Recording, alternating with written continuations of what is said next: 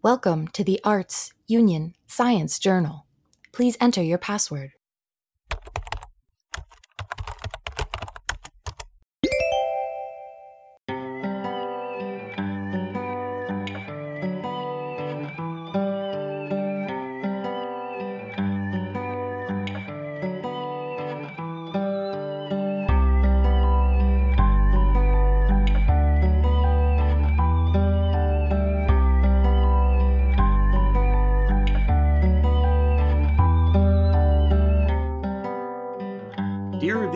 Reviewers of the Arts Union Science Journal, welcome back to the journal that intends to analyze movies the way others analyze science. Today we humbly present the last episode of Volume 6. Or is it the first? Or is it just a completely different special episode? Uh, who's to say? Anyway, this episode is titled How Christopher Nolan Stabilized the Ground State of the Past to Shift Time's Supposedly Irreversible Chemical Equilibrium, likely using some sort of energy currency similar to ATP, but perhaps more directly tied to a legal tender. Anyway, Tenet, colon, a rope of sand. My name is Tyler D.R. Vance. As always, I will be your corresponding author. And joining us this week is David W. Brown. How are you doing? I'm fabulous, Tyler. As as we previously discussed, I, I feel fabulous right now. I've got my McDonald's in hand. what was what did you get? What what is your go to from uh, McDonald's? These well, are this I- is what the people want to know about our first authors, David. All right. Well, I mean, actually, we had sushi. My mom and I had sushi, and then my brother and dad came home uh, earlier than we expected, and they were like, "You guys had sushi without us?" And mom was like, "Yes." So then they went and got McDonald's, and I was like, "I'm still kind of hungry," so I, I I slipped Matt a ten dollar bill. I'm like, can you, "Can you just get me some fries and a coke or something? I just I need a little bit more, please." That's fair. That's fair. I haven't had anything from McDonald's in quite a while, but some nights I'll lie awake staring at the ceiling, wanting a Big Mac so hard, like so hard. I want it Right. so badly. craving it. Absolutely craving one. absolutely craving one. And you know, sometimes I would give anything to be able to go back in time and really experience every Big Mac in reverse all the way to be able to just be like, there we go. I've done it again. And then I can go forward again, back and forth, back and forth, back and forth. That's what I would use time travel for if I was allowed it. Mm. Um, look, fortunately, no one has shown up yet from the future or elsewhere to give me time travel because they probably know it would not go to good use. But if you ate if you ate a time reversed burger, right? Would if you were it? time if you were time reversed and the burger was time reversed, Mhm. right? You know, let for for purposes, you know, let let's just say that that happened, like that you Yeah. brought it with you, okay, and then you Mhm. took a bite. Yeah. Uh, by the movie's logic, I'm very concerned about what would happen to, let's say, your, you know, digestive tract. Well, I think if the burger is reversed and I'm reversed, we'd be okay. But if we're out of sync in any way, Ah. there's going to be problems. Like if I'm going forward, but the burger's going backwards, then yeah, Oh, that's going to be. I'm, I'm in for a bad screwed. yeah, it's in for a really bad time. So I was like, so yes, you're right. Maybe I would need to just invert the entire world so we're all moving backwards, including the Big Mac. Um, what that would do to the past is up for debate, but um, you know, sometimes you just shouldn't think about it. Hmm. Um, all of this has been to very subtly allude to the audience that we are indeed going to be talking about Tenet today. Um, And why are we talking about Tenet? Um, well, that's because this episode is our special issue, which is otherwise known as the We Do What We Want episode. Because following the success of our grant renewal volume, we are carefree and unfettered by the needs of financial succubi. Um, we no longer require is like the powers that be, NSERC, CIHR, whoever it is that's eventually going to fund this podcast. Still looking for sponsors if you're interested. It's like whoever they are, Manscaped, Manscaped, Green Apron. It's like uh, no Blue Apron and Um, um, Ridge Oh, Wallet, oh yeah, Ridge oh and, and. SquareSoft. It's like uh, no, it's not SquareSoft. Oh, Squarespace. Squarespace, for all of your website designing needs. exactly. I would I would gladly sell my soul to you for at least enough money to cover the uh, the tickets that I keep buying to go see movies for this podcast. So it's all For of my that to be Netflix said, subscription. all of that to be said, It's like this is the episode where we get to do whatever we want, and it's like uh, David, you reached out from the ether that is the internet, having seen that I was partaking on this particularly strange endeavor of talking about movies at length, and you th- said, "Why don't we talk about Tenet?" And really, the response can only be, "Sure, let's do it. I want to do it." I kind of, I kind of harangued you on Facebook, Tyler. Let's not mince words here, okay? I definitely, I definitely guilt tripped you into uh, allowing me on here to talk about to talk about anything. I would have talked about anything, but at the time, I was like, I just saw this. I don't know if he's seen it, but it's very interesting. I'd love to talk about it with Yeah, anyone. admit- admittedly, I haven't. I hadn't seen Tenet like before this, um, and so then it's like, but I had heard like rumblings. Um, but we'll we'll get into that as we go as we go into the episode proper. Um, but before we get started, it's important to remind you that you can always email your corresponding author, which is me, at artsunionscience at gmail.com, all one word with no caps. You can also find this podcast on Facebook, but not Twitter, because I'm afraid that if I accidentally, you know, trundle into that strange space, it's going to completely throw up my throw off my temporal is like entropy, and before you know it, I'm just going to be ranting like a lunatic on the ceiling. Um, whilst I go backwards closer and closer to the time where Netscape was, was still a thing that we had, um, and I don't want to do that. So you um, definitely do see a lot of yourself from the past on Twitter, at least when you're just starting. yeah, th- there is something about when Tenet says explicitly, "How do you communicate with the future?" It's like, well, we communicate with the future all the time through emails, through Twitter, and stuff like. Oh, that is so depressing. That that is how we communicate with the future. Yeah. Yeah. Oh, so with that, we can get into the episode proper. Because for those of you who are reviewing our episodes for the very first time, our analysis usually follows the traditional sections present in scientific papers, which means we'll be starting with the introduction. A very good place to start.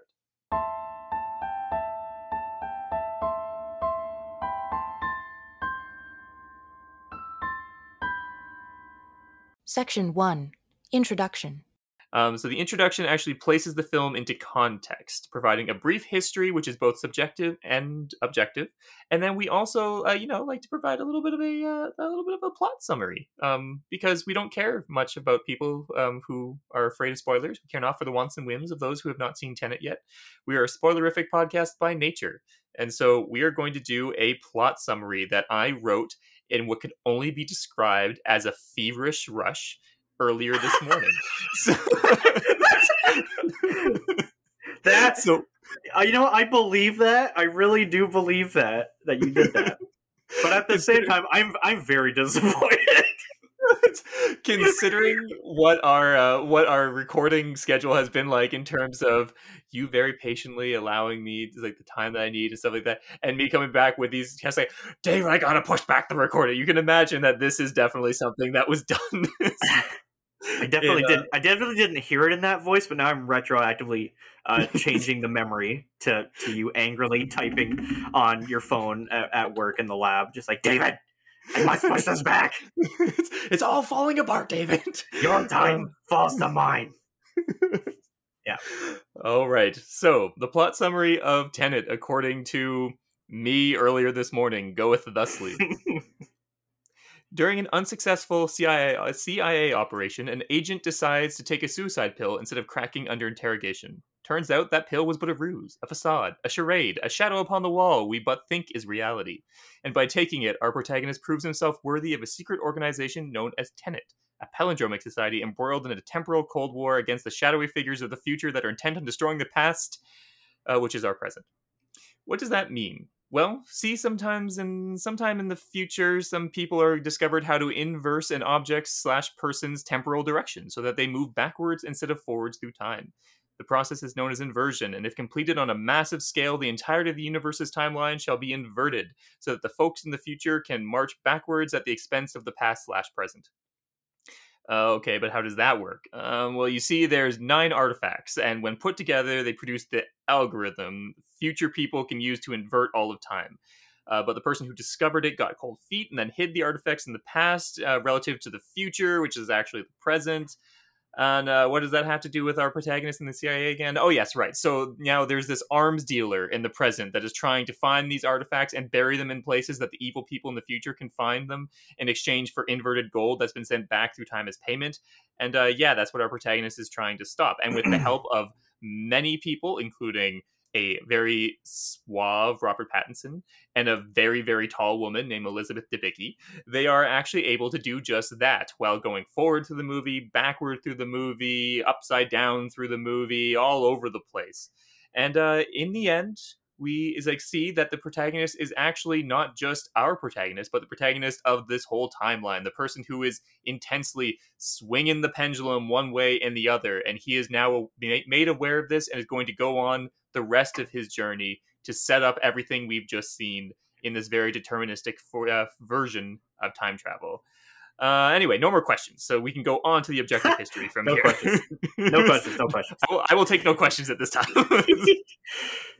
Ugh, becomes like so. Was that was that okay? Did my fever self do the movie justice? Um. Yeah. Yeah. I think you did a pretty good job. That's that's Okay. pretty actually impressive for like first thing this morning, like scribbling on a like piece of paper or whatever. Well, is it definitely not I on a piece of paper, but madly no, no. typing on my. You know Yeah, that that like, gif on, of uh, is like that gif of of like Kermit the Frog typing like frantically on a typewriter. Oh. That that like picture that. That's the okay. Yeah. Yeah. Yeah. Just the the yeah yeah the physics induced just swinging. yeah. Yeah. exactly doing the I've doing the there. thing. Yeah. Um, anyway, so the objective history, because Tenet was actually released against many's best intentions in 2020 to the tune of around 363 million dollars worldwide. Uh, with a budget of 205 million, that means that we're still in the realm of return. Uh, but for a Nolan feature, for reference, Dunkirk made it around double that. Uh, it wasn't great. That said, it was during a pandemic, so maybe it was great. That said, he was hoping that this movie was going to save cinema, so that wasn't great you know, it's like a back and forth all over the place. On the critical side, Yeah. things are kind of lukewarm. We have a review aggregator Rotten Tomatoes score of around 69% with an N of 363 critics. And uh, while audiences were slightly more positive, this is a far cry from Dunkirk's 92%. So we have to start asking the questions what went wrong? Did anything actually go wrong? Or critics and audiences just have a COVID shaped, uh, shaped stick up their ass? What is going on here with Tenet? And it's really that that I'd like to get into in terms of your subjective history because I had no Oh. suggested history for Tenet. I hadn't watched this movie before you. T- you asked me about it, but I Right. heard the rumblings, the rumblings of the backlash that critics were saying things. People were calling it incomprehensible. Someone Yeah. like at one point said that Robert Pattinson was the best thing to happen in this movie, which up until Oh, a couple of years ago. I would have thought was a major dig against the movie. But now, you know, with the Batman and High Life and it's like and the Lighthouse and all of his other artwork house, you know, art house stuff, you know, Robert Pattinson is kind of being reclaimed in a way, one shape or form. Anyway, what is your subjective history with Tenet? How did you first encounter this? And while we're at it, what has been your history with Christopher Nolan in general? Um, I actually I can start with the Nolan history if you want, no, just to yeah, get that. go for it. Oh. Bring it on. So I, I really hadn't dug that far into Nolan's filmography until like recent, like until we kind of like set on doing this. Um, I'd watched the Batman stuff, obviously. Um, I watched Inception. Um, not sure if I watched that with you actually, or if I watched that with. I probably watched. I, I watched it a lot. Anyway, um, I hadn't watched uh, some of the later ones that have come out. Like I hadn't watched this when it came out. I hadn't watched Dunkirk when it came out. Um, but kind of going back a little bit and, and watching um, things like Memento uh, for the first time a little while ago, just to kind of it's it's strange how hard and how radically he shifted his entire like film sensibility going from something like that and then a, like a film later into like the Batman stuff. Mhm. Um, like obviously it there's a lot of studio influence there that you can you can tell going into Batman. Um, and and probably for Memento, just because it's a first time outing, I'm sure the studio had a had a big like impact on that whole decision making for how it was going to come together and be presented and everything. But yeah, like I, I really didn't have that much up until uh, Batman, and I really enjoy all three of those films as much as people dig on Rise. I I dig on Rise too. Um, It's, it's just fun to do sometimes. It is just fun to do sometimes. Um, but I, you know, I think all three have you know like minimal flaw to them, and then but I, I think are just entertaining films all the same. Um, uh, mostly from a performance uh, point of view, I, I I feel like that's kind of the strong suit of all of these movies that he makes is just the actors that he actually gets for them and the performances that they dish out for him are always so like deeper than what I think what he even intends at times. Yep. I, I think it really his casting uh, director that he has on set with him uh, from film to film to film is probably his saving grace nine times out of ten. but uh, right. but um yeah on the whole like i enjoy his movies uh that he puts together but i i, definitely do think it's he's in kind of like the david cage uh game equivalent arena as far as a director role goes where it's just like he's kind of insane but as long as he has a good team behind him that will wrangle him properly that he'll produce like good product there and uh yeah that's kind of my history with his filmography um, as far as the film itself goes, I didn't watch this when it came out, but I heard uh, the rumblings. I, I think I'm about as knowledgeable of that as you are, uh, where it came out in the middle of COVID, um, had the kind of bad reception of that. Um, I wasn't really aware of John David Washington at that point. I know he had done um, Black Klansman. Uh, I know I'd seen him in um, in trailers for that, so I knew he was a presence. And I knew he was Denzel Washington's son, so I, of course, I was going to be predisposed to enjoying whatever performance he was going to give, no matter what. But besides that, he actually is like a fantastic actor in this movie, Mhm. um, and I'll get into that when we get into it. But yeah, as as far as like the total timeline history of the movie goes, yeah, I just heard that it had uh, filming issues in general where they because it's a big location movie, right? Like they, they went to Russia, they went to India uh, to film a bunch of different, and I think India they were only there for like a couple weeks, like two weeks maybe. No, there's I very little that takes place in India, so that would make sense. yeah yeah yeah yeah um but uh yeah um i hadn't really sat down and watched it up until about two weeks before i pitched to you on facebook that we should do it Mhm. and it's because i know you like time movies um Yeah. as well, to a degree uh you know it has to it has to be the right kind of time movie and and pull on the right strings, right? Yeah. Um, and I figured this being kind of the lateral experience that it was, I figured that you would enjoy it. Mhm. Um, and I certainly enjoyed it. Um, and, and what I will say is that, like, on an initial viewing, it can be pretty jarring. Um, just to like the the breakdown of mechanics i don't think is the problem for people to get grips around. It's kind of the subterfuge that kind of Mhm. falls into the background a little bit on the first viewing. It's like what is happening? Who is this? Uh cia okay. Um guns arms dealer uh, okay. It, it just like kind of bleeds together into this mess a little bit on the first viewing because you're just so you want to know what tenet is and you want to know what the inversion stuff is and know and see more of that happening. And i think that's where the any sort of draw kind of came from as far as like a generalized audience came from. Mhm. and when it comes down to it like there's only really a handful of they're good set pieces but there's only like a handful of set pieces that dive into that mechanic Mhm. and uh, show it off for uh, like the spectacle that it is, uh, especially with all the techniques that were used to make it happen. Yeah. Um, and I feel like um, just because of that sort of lateral pacing to get to everything in a way that makes sense as far as uh, Nolan's um, Nolan's direction goes, I think that that was kind of a killer for a lot of people as much as uh, as much as uh, the pandemic was as far as the actual turnout. So yeah, that, that's kind of my thoughts on it. I I we'll get into it. We're gonna we'll get into it, but I think Yeah. it's a fantastic movie, and I think that people who kind of slagged it off because of either because of COVID and they just couldn't get around to viewing it, or because they got bored in the first ten minutes and then just didn't watch any more of it. I think that they should give the movie a chance because there's a lot of interesting things happening and a lot of interesting concepts being explored that like will hold on to your brain for days on end just thinking about how did they shoot that how did they plan that you know how much effort went into that so yeah yeah, it's Yeah, definitely one of those movies that you can appreciate on multiple levels. Is like when you're in it, and then just afterwards, like sitting there thinking to yourself, like, how the hell did they do that? It's like, Mhm. I think that's um, it's one of those kind of like really fun experiences, and I always really enjoy movies that have like those multiple layers because the fun doesn't end with the end of the film. It's like not only are you going to be Yeah. thinking about it, like what does it mean, you're also be thinking about on the other level, how does it work? Like how do they do that? And then Mhm. yeah, in terms of like Nolan's filmography, it's always fun to try and place these things in kind of an overarching narrative for the uh, the auteur, as it were, and trying to figure out exactly how Mhm. that's going to work.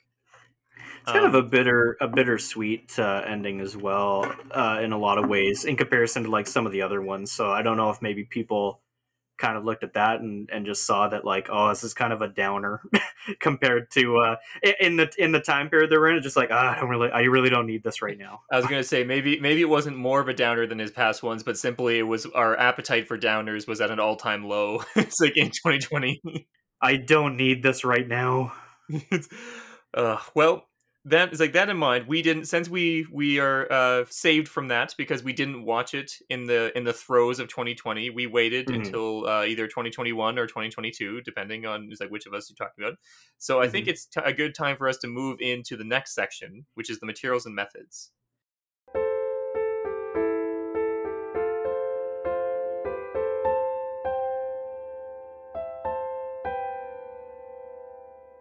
Section 2 Materials and Methods. The Materials and Methods is a comprehensive guide to the equipment and methodology that we use to watch the movie. And in theory, the information given should be detailed enough to allow others to reproduce the results of our viewing experiences. Um, so, would you like to go first, or would you like to hear mine first? Um, I'd like to hear yours first because I think mine's pretty boring. Okay. well, it's like so for for for me, mine is fresh in my mind. So it was like on a foggy Tuesday night at around 10 p.m. He's like, you have to de-stress from work by stumbling through the terrible PS4 app that is the Canadian streaming service Crave. Um, Oh. To rewatch an episode of Friends for the hundredth time, season six, Mm. the one that could have been, if you're interested. Um, Mhm. After the episode is finished, you're going to notice that Tenet is sitting casually in your My Cravings list and decide, oh hell, why not? I have to watch this at some point, so I might as well do it now. And it's like, and it's like, it's, sure, why not? I was like, we're, we're so so late on a Tuesday, like this seems the perfect time to dedicate to an almost two hour long. It's like I think it was actually it's like two and a half hours long or something like that. Yeah. but. Um, so not setting myself up for success here, but uh, when I queued it up on the uh, 42 inch LG TV, and after a Mhm. long pause that was uh, intended to get some nutritional media, um, looking around the house, looking, looking, looking, recognizing that there is no nutritional media to be found except for a bag of chocolate chips and a can of cashews, and then you mix the two together to make a poor man's trail mix. Oh, so forego any alcoholic supplement because it is a work day after all, and then proceed to watch Mm. Tenet from start to finish in the state of rapt attention that manages to push you past your sleep deprivation, midnight and beyond, and you're still hooked. And then, uh, if you want to see a really confused face during your viewing, uh, you can have your significant other watch just the car chase sequence, nothing else. oh, oh She yeah. just literally just came into the room and she's like, "What you watching?" I'm like, "Tenet." Sits down, watches the part. And she's like, That's just the "Why is that car going reverse. back? Why is that car going backwards?" It's a great question, Lauren. I don't know, Ask me in an hour and a half. and I'll be able to kind of give you an answer. yeah. All right. So that was my Aw. materials and methods. What was? How did you watch uh, Tenet the most recent time? Poor Lauren. Um, the well, the time the the day that I decided I was gonna watch it, I just um I had it, I got it physical, and because it has a nice cover, and I was like, oh, it's a nice cover. I think I'm gonna get that. Uh, and I I booted it up on the Blu-ray, um, on the big screen TV, had the lights off. I did not. Uh, what did I have? I think I had cereal. I think I had Rice Krispies or something like that. Anyway, uh, yeah, just kind of uh, Matt and I were both sitting on the couch uh, watching it together, and we were both just sucked right in. Like we had the lights off, we were just glued to the screen. Um, didn't have like surround audio, like the. I, I think that this is definitely a movie that if you have some sort of high def setup, you should definitely be using it for that yeah. if you have it. Um, you'll definitely reap the benefit. But uh, yeah, it was a it was a very good experience. Um, Yeah. Definitely one that I think I would I I do think I would have preferred it to the theater, other than maybe IMAX or something like that. if Mm, you could have if you could have scored this in IMAX at some point, yeah, you were you were living. You were living. Yeah, I think Um, like watching this movie, the only other movie I've seen recently that would have benefited more from an IMAX experience would have been like uh, Denis Villeneuve's Dune. Like that's the only other Oh one. I'm like, yeah, that's the that's what that's how that's needed to be watched. That's a yeah, that's another movie that is just incredible. Yeah, uh, I have two questions for you. Mhm. Um, it's like one's like uh, well, actually, it's a question and a statement, and I'll do the statement first. Is Okay. I always find it funny. I have so many first authors that come on this podcast, and they're all wonderful people who is like who do is like uh who like really put the time in and like spend time like watching things and make taking notes, and it's always great Uh-huh. to see. And it's whenever I'm, I ask them how they watch the movie, they always describe these things. I'm like, well, that just sounds like the perfect way to watch this movie. It's like it's like you know you're you're it's got the the big screen, it's dark, you got someone there to watch with you, you're chatting about it, and then whenever it's time for me to like say how I did, I'm like, well, it was a Tuesday at around ten forty. Well, I kind of just uh, took everything off the kitchen counter and put it in a bowl and just started munching on it. Exactly, and then I definitely hear that on your other reviews. I'm like, oh man, I'm like, give this guy a break. Like, so just invite him to your house. Just invite him to your house and have a nice time together watching the movie. oh yeah, yeah. It's like so. I just it's like I, I I'm uh, I'm I'm in awe of your of your methodology of watching things. However, that might decline if you answer the like this question incorrectly. What type Okay. of TV did you watch it on? Oh, uh, 4K TV. No, no, no. But I'm talking the brand. Oh, um, it's a shitty RCA. okay, well, that's it's it's not a Toshiba, so that's all right. Was it, I'm not sure if you're if you're aware of the ongoing blood feud that exists on the podcast between the LG and the Toshiba clan with Oh, RCA and, and LG all Sharp. the way, dude. Uh, Thank you. That is Dude. the correct answer. Are you insane? People are. Who, who is saying Toshiba? Give me names. people is it was just how this happened is that the first like four is like episodes in a row uh, when we were doing materials and methods everyone's like lg lg i'm like yes you're all Yeah. making the right decisions and then suddenly we got one person that came on and was like oh toshiba and it was just like dead silence Yeah. dead, dead mic first I, like, hello look, I don't want to roast you, whoever you are, yeah but I'm gonna have to roast you a little bit. I'm I'm really sorry, but LG is is far more proven. They're just rethink far. your life choices the the track record is right there, my guy. Like you can you can just go on to Linus Tech Tips and he'll just show you the fucking results. Like my issue is I've had two Uh. Toshibas before, and both of them Oh. broke the same way. The light on the back went out, and so like th- so you can effectively you can take your your flashlight and push it right up against the screen, Well, and tha- and that's how I had to save my game in Banjo Kazooie because I was literally like I it's like it like the, the screen was dead, and I'm like I can't see, and I'm Oh, like but it's still on, and I was like and so I I have have, to like, to save. I have to save. You know how long I've been in this stupid forest with all the different seasons I need to get. Oh. So yeah, I I think eh, so. I I don't I don't blame this person. Okay, I I don't, and here's why. Because I I've heard the horror stories of Toshiba. I'm gonna keep this brief, but I f- I feel like maybe one in ninety nine models is actually decent, Yeah. Yeah, and then right. the rest just have a shit fit. yeah. But the yeah. person who got the one, they're like, "This was great. I had a great time with this." This and you and it- you'll get a you'll get a good TV if it doesn't break. But well, it was like our, our do. old friend Adam. It's like our old friend Adam who had like the one Xbox 360 that never red lighted, and I'm like, how? like, how did you? How did you pull that Yeah. lottery number out? I don't know Yeah. how he managed that. No, it's just no. literally manufacturing luck. exactly, luck of the draw. But yes, I Yeah. can I can at least respect RCA and Sharp TVs as oh, like oh, you, sh- they, they you are the, they are the they are the Switzerland of this of this engagement. Like I'm not going to speak to their quality. I I have no concern, the blood feud is not with them. It is t- it is with Mm. Toshiba that I draw my sword. What what banner what banner do you stand by? RCA and Exactly. RCA begr- begrudgingly crosses the line to LG Yep. Is it come It's on got- over, it's- man? with its with Oh. its subpar brightness settings and its and its 58 hertz. Thank you very much. Refresh rate. well, I must say that I do own a Sharp TV in like in like the back room, and Yeah. I don't have a remote for it, so I Mm. can't get onto it and turn Oh, off God. the the was it motion smoothing uh, or the like the oh, that yeah, what is that yeah. that the thing that makes it look like it's a reality TV show or like a soap opera? Like I can't Yeah, I shut it off. Like, it's like it's like that weird, yeah, that weird motion blittering or whatever that it does that like smooths out real. the pixels. Yeah, I don't like real. Like no, so like I I don't want I try not to watch movies that I really am interested in them visually on that.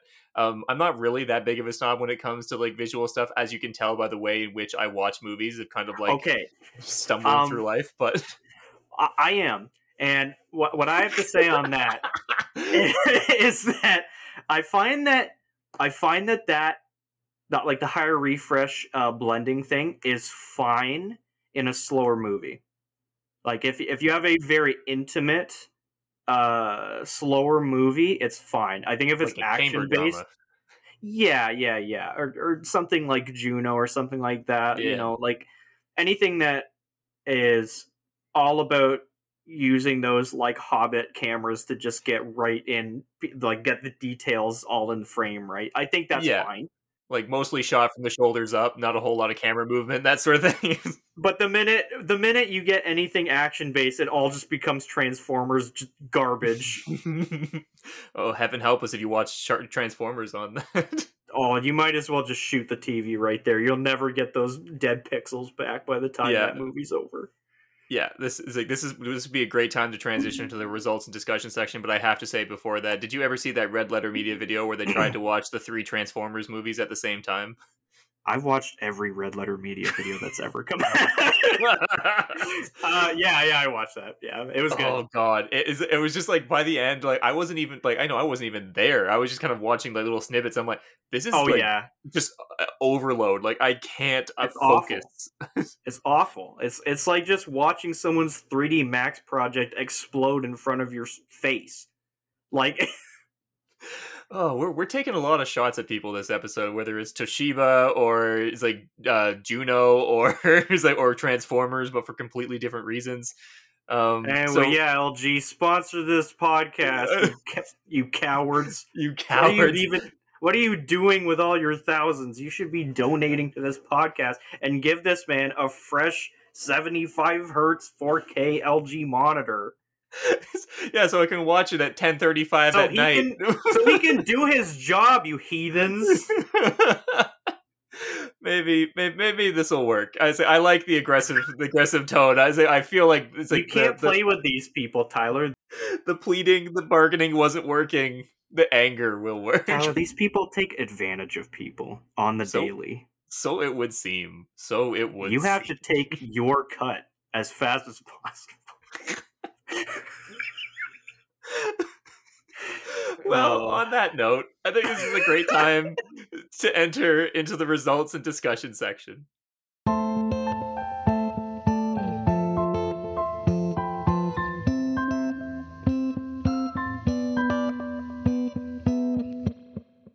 Section 3 Results and Discussion. Uh, for those of you who are not familiar with scientific publications in general, the results are the meat and potatoes of any scientific publication because that's where you're actually going to present your newly acquired data and the frameworks that you use to analyze them. Um, the discussion, meanwhile, comes afterwards usually, and it actually connects your work to all the work that's been done around it, asking key questions about its yeah, your work's place in the wider canon and hopefully answering them. Uh, here we talk enough about random things like uh, LG and like and all sorts of things. I can't even remember what we were talking about before we started Elden Ring. I think so. Yeah. It's like um, all that to be said, we don't have the time to have a separate results and discussion section. So instead, we cram them together, just like the it's like the uh, the journal PNAS. You know, other people do it too. We're not weird. Leave us alone. Um, so yeah, so we're just going to do them together. Results and discussion section. And uh, like how we usually do, we have our own homebrewed analysis model that we're going to frame the discussion and the results around. Um, and we're using, I believe, actually, we never really confirmed this, but I believe we're probably using the Lorenz's attractor model.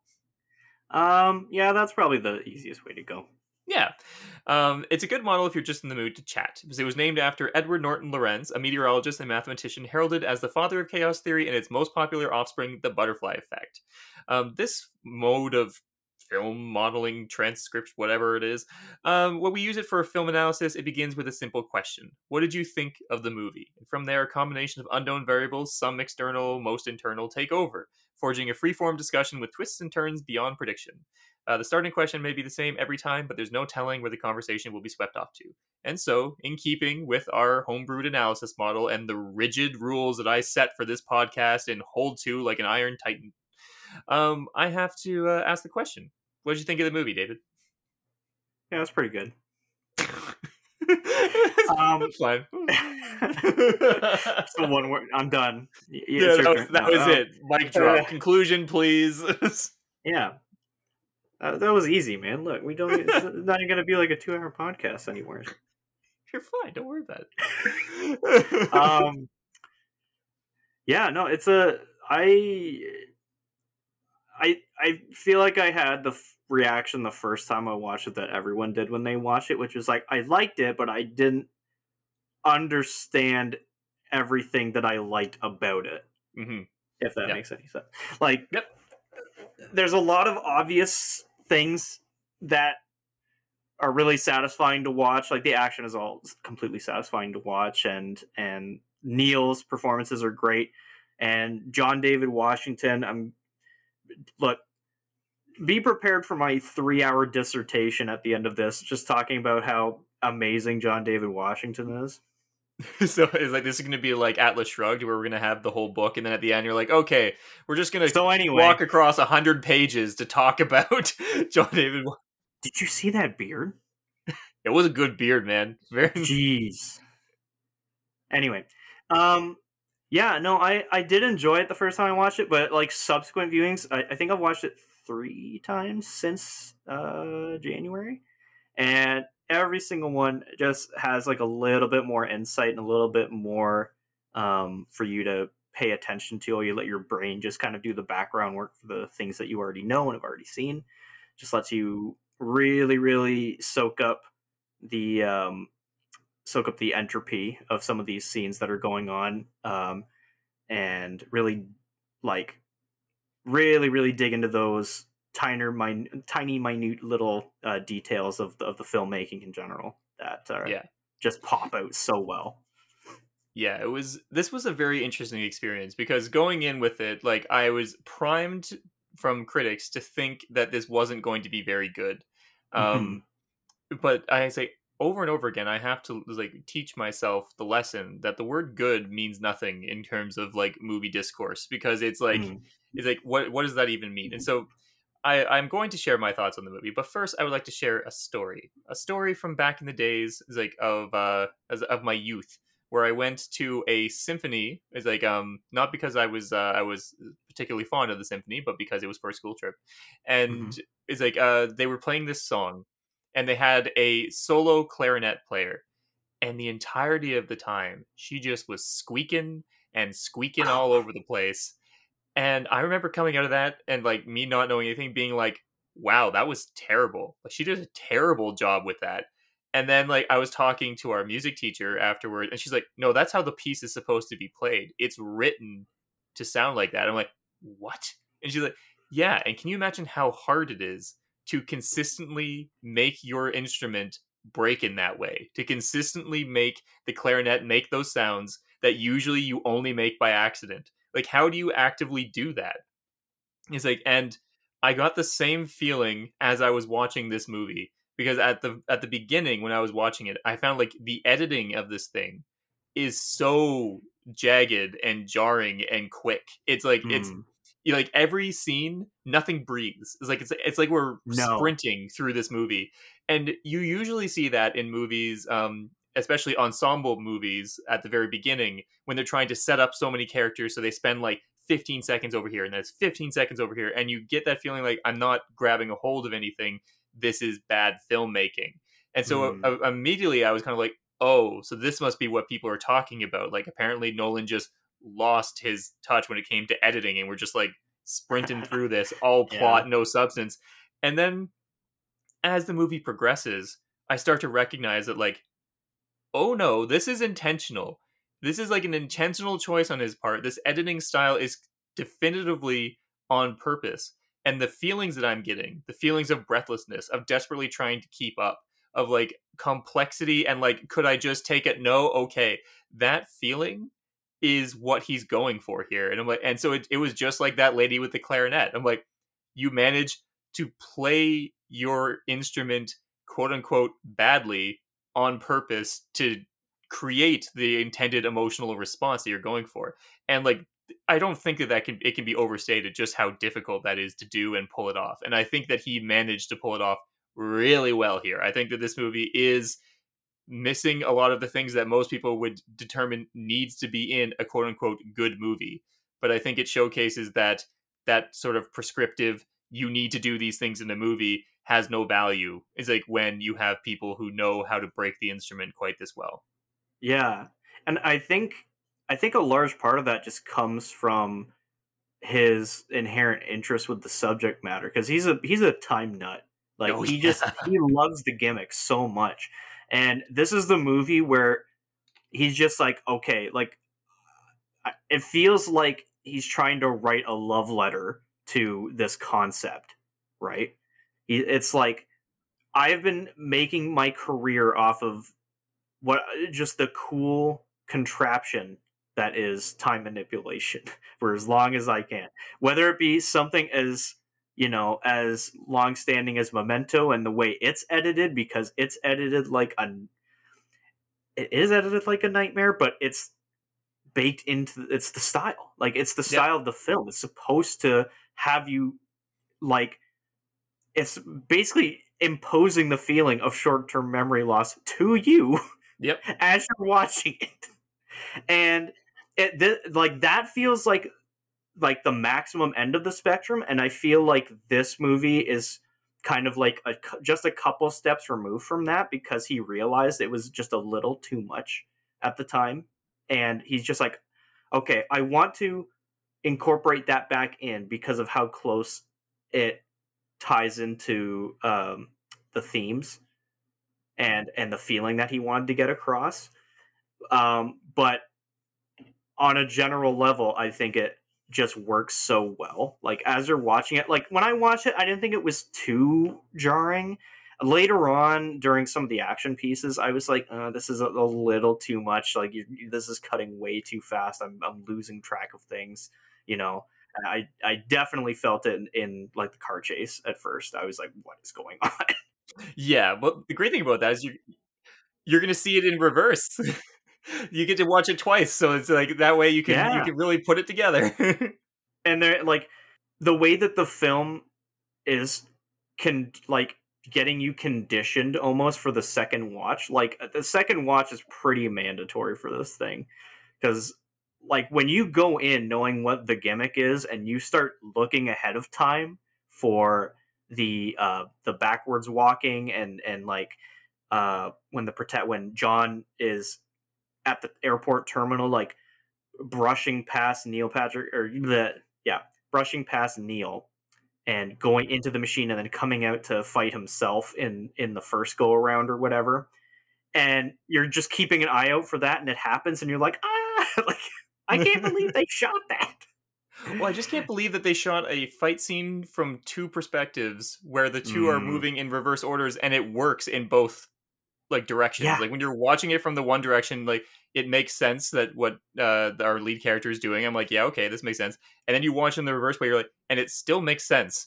i'm like how did Yeah. you do that yeah like he's in both instances he's learning how to deal with fighting someone who is inverted.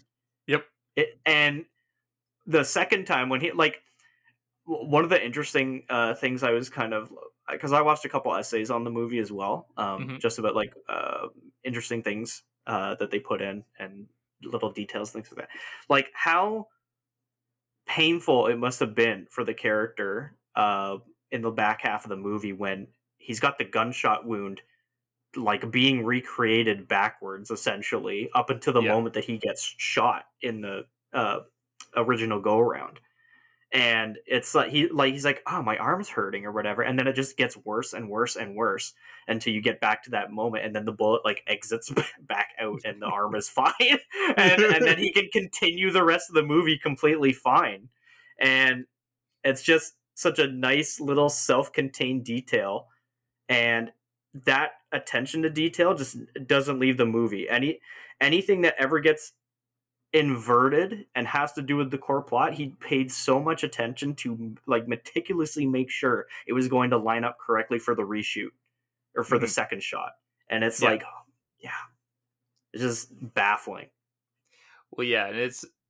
it is interesting to think about like what Nolan's fascination with time is. Is like, and is it like does he have a fascination with the concept, or has he just tapped into the fact that I can do really cool things with the art of editing and filming? It is like in order to basically mess up mess with your mind. Um, because like yeah, definitely Memento was a good example of that. But he also does it in um like Interstellar and even in Yes. Dunkirk like Dunkirk is a movie that effectively just like there is no time travel, there's no time No. manipulation or anything, but it just takes place at three different time points, and we are Yeah. like watching as those moments converge on Coalesce, themselves. Yeah. it's like, and it's uh, so in that way, it just like he even when he's doing a simple war story, he still can't get away from the conceit. no he's like i have to do a neat time thing i just have to do it it's, it's in my it's in my mo at this point i have to do it Yeah, well, kind of like Like- M Night Shyamalan with like having to have a, a, a twist at the end, or it's like it's his calling Yeah. card in a lot of ways. The only movies where he doesn't do it are probably the Batman movies and Mm. um, in, in probably Insomnia, uh, which I Mhm. admittedly have never I've never seen Insomnia. That's what that's I think his only movie other than his first Following, which I haven't seen. that one i didn't watch either and and when i was going back through the discography i saw it and i was like i looked at um it has robin williams in it Mm-hmm. Yep. and um oh Al Pacino, not, not de niro yeah al pacino i was Yeah. saying de niro but it's not the other angry, angry, angry Italian guy. I watched a trailer for it and I was like, I don't know. I, I feel like there's a lot more studio interference in it, but I, I only watched a trailer, so I can't really comment on it. it like I, I feel like it when you watch the trailer for something like Memento 2, you, you don't really get the full sense of what What's you're getting on, yeah. into. So yeah, it's probably fine. But just the the way that they film it is very centric on Al Pacino's side for the trailers, and it's like a it's like a murder mystery uh, looking thing. So I was like, I Mm. Was interested, but I didn't. I ultimately didn't track it down. Well, I always I always have this kind of like ongoing theory in my head about like directors and how they really have only like three to five different things they're really interested in, and every movie is just them changing the mix, like turning up the volume on this one, turning it down on this other one. Like I think like time is definitely one of Nolan's um like big effects, like big jaw dropping like set pieces is a big thing in his filmmaking. Uh, the other one is this kind of fascination with like familial loss like loss of a family member like it's whether it's like the dead wives in it's like in uh memento or is like inception or dunkirk is it not dunkirk uh, or interstellar like all these dead Oh, wives yeah. it's like it's like uh or if it's like even in this movie like how we get no motivation from our lead character other than i want to save the world and for some reason i really don't want elizabeth debicki and her kid to die it's like and Yeah. you know it's like and it's like it's one of those situations where you can see it like he that's another thing in the mix is always this kind of idea of like him the worst thing he can imagine is losing his family and so that's al- always baked into it and i think that was al pacino and it's like in uh insomnia as well Yeah, yeah. uh, what did you think of Elizabeth Debicki? Because it was like we will we will get to your dissertation on uh, John David Washington. It's like uh, at the appropriate time. As like, and also in the conclusion, I will wax poetic a little bit about Robert Pattinson and my newfound man crush. But- Oh. I was like, I am interested in knowing as like uh, what you think of Elizabeth Debicki. Was this your first time seeing her in a movie? Actually, yeah, I think so. Um, Yeah. At least from recent memory, I don't know if I've seen her in anything else like uh, in her younger Did you age. see? Uh, was it Guardians of the Galaxy Volume Two? Oh yeah, Who is She in it's like she's the gold lady, like the head of the gold, the, like, the gold Oh. aliens in that. really? Uh, oh, that's funny. Yeah, she, and she's also in the movie Widows, um, by is like by Steve McQueen, which is the movie that I've seen her in for, and that's when I was like, oh, this woman is amazing, and she's super tall, and like, Um. Well, yeah, I, I haven't really. Yeah, I didn't really watch her in anything else. Like I and I forgot about the Guardians. Um, but uh, she had a lot of she had a lot of good gravitas in this, and I I really liked her.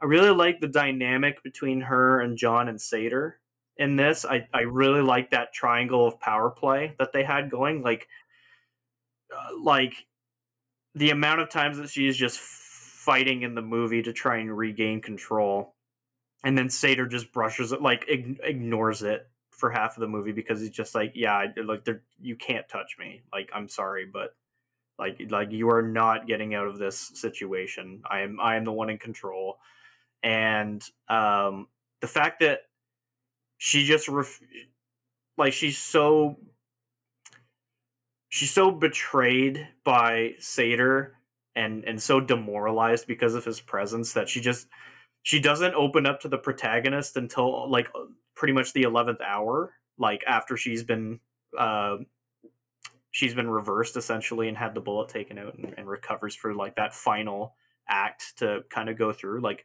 all through it. Um like she was willing to just ignore his plan and just shoot Sator uh, the first chance that she met him uh, when he invited her to uh, check out those quote unquote art paintings that happen to be arms, yep, arms dealings. Um, and then he uh, kind of chastises her and chases her down with like that. You don't, you know, you don't negotiate with a tiger. You admire it until it turns on you, and and that just really set the tone for what a narcissist he is, and Yeah. like how beset she is by that. And uh, yeah, I liked it. I liked. I just liked how she played off of John too. I think they had really fucking great uh, chemistry going Yep. throughout the entire movie. Uh, even when they like hate each other's guts, trying to try, like they're both trying to accomplish what they're they want to accomplish, and and they just see the others like kind of getting in the way a little bit. They they still have a great dynamic there.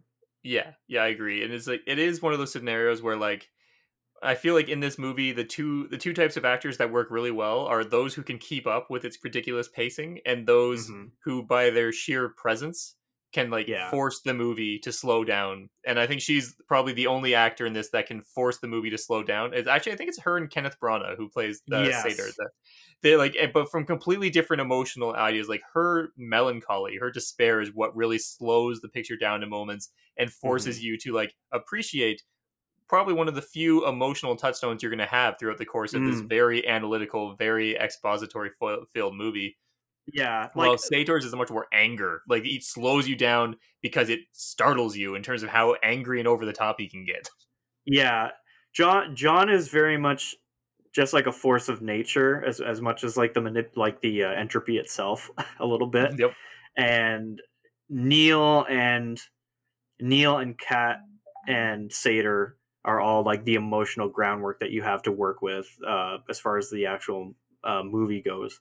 Mhm. And John is just kind of your your funnel essentially through all of that to experience these people and how they're experiencing the uh, the events and everything. So it's cool. It's kind of he's almost like I wouldn't say he's a blank slate because he has a lot of he does have a lot of presence, Mhm. but I feel like he is that you know naive uh, kind of. Um, I mean, he is the the protagonist, so it kind of Yeah. makes sense. But he is that like audience uh, lead-in, right? Like he's supposed to be kind of holding your hand and, guiding you through this world while he learns about it himself. So which is, Uh, which is one of always one of those impressive things, right? Like how is like having a uh, a character perspective and like character who I mean Mhm. an audience perspective character who picks up picks it up way faster than we do. So like to the point that Yeah. like like 20 minutes in he's already like machinating things and like having these chats with like Robert Yeah. Pattinson about how they're gonna do the heist stuff like that. I'm like, no, no, no, no, wait, wait, wait! Can't you ask more questions? Come Please back, come back. Oh. the, the first warning sign is when uh, he gets explained by the professor about how the entropy works. He's just like, Mhm. "You're not shooting the bullet, you're catching it." And the two seconds pass, and he's like, "Whoa!" And then I'm I was like, No, you need to explain that. No, you don't get to say whoa. way more You, she needs to keep talking. you can't just cut her off like that. But no, it's just it's, it's part of the breakneck speed is, is and he just falls right into that. It, it- the movie's almost paced to him pretty well, actually, like uh, to his sensibilities of everything. Like he's has comes off like this, you know, smart guy, uh, problem solving guy, and it just has to keep up with him almost as we have to keep up with him as best as we can almost and sometimes the movie is just shaking us off as much as, it is and we're trying de- trying desperately to get back in and be like wait wait wait wait wait yeah yeah, no, I definitely think that that's kind of like an intentional aspect of the movie. Like, did did you ever see uh, I, I the movie Syriana? Um i didn't It's got George Clooney and a bunch of other people. It is the Yeah. most confusing movie I have ever watched in my entire life, and it had a similar pacing to this.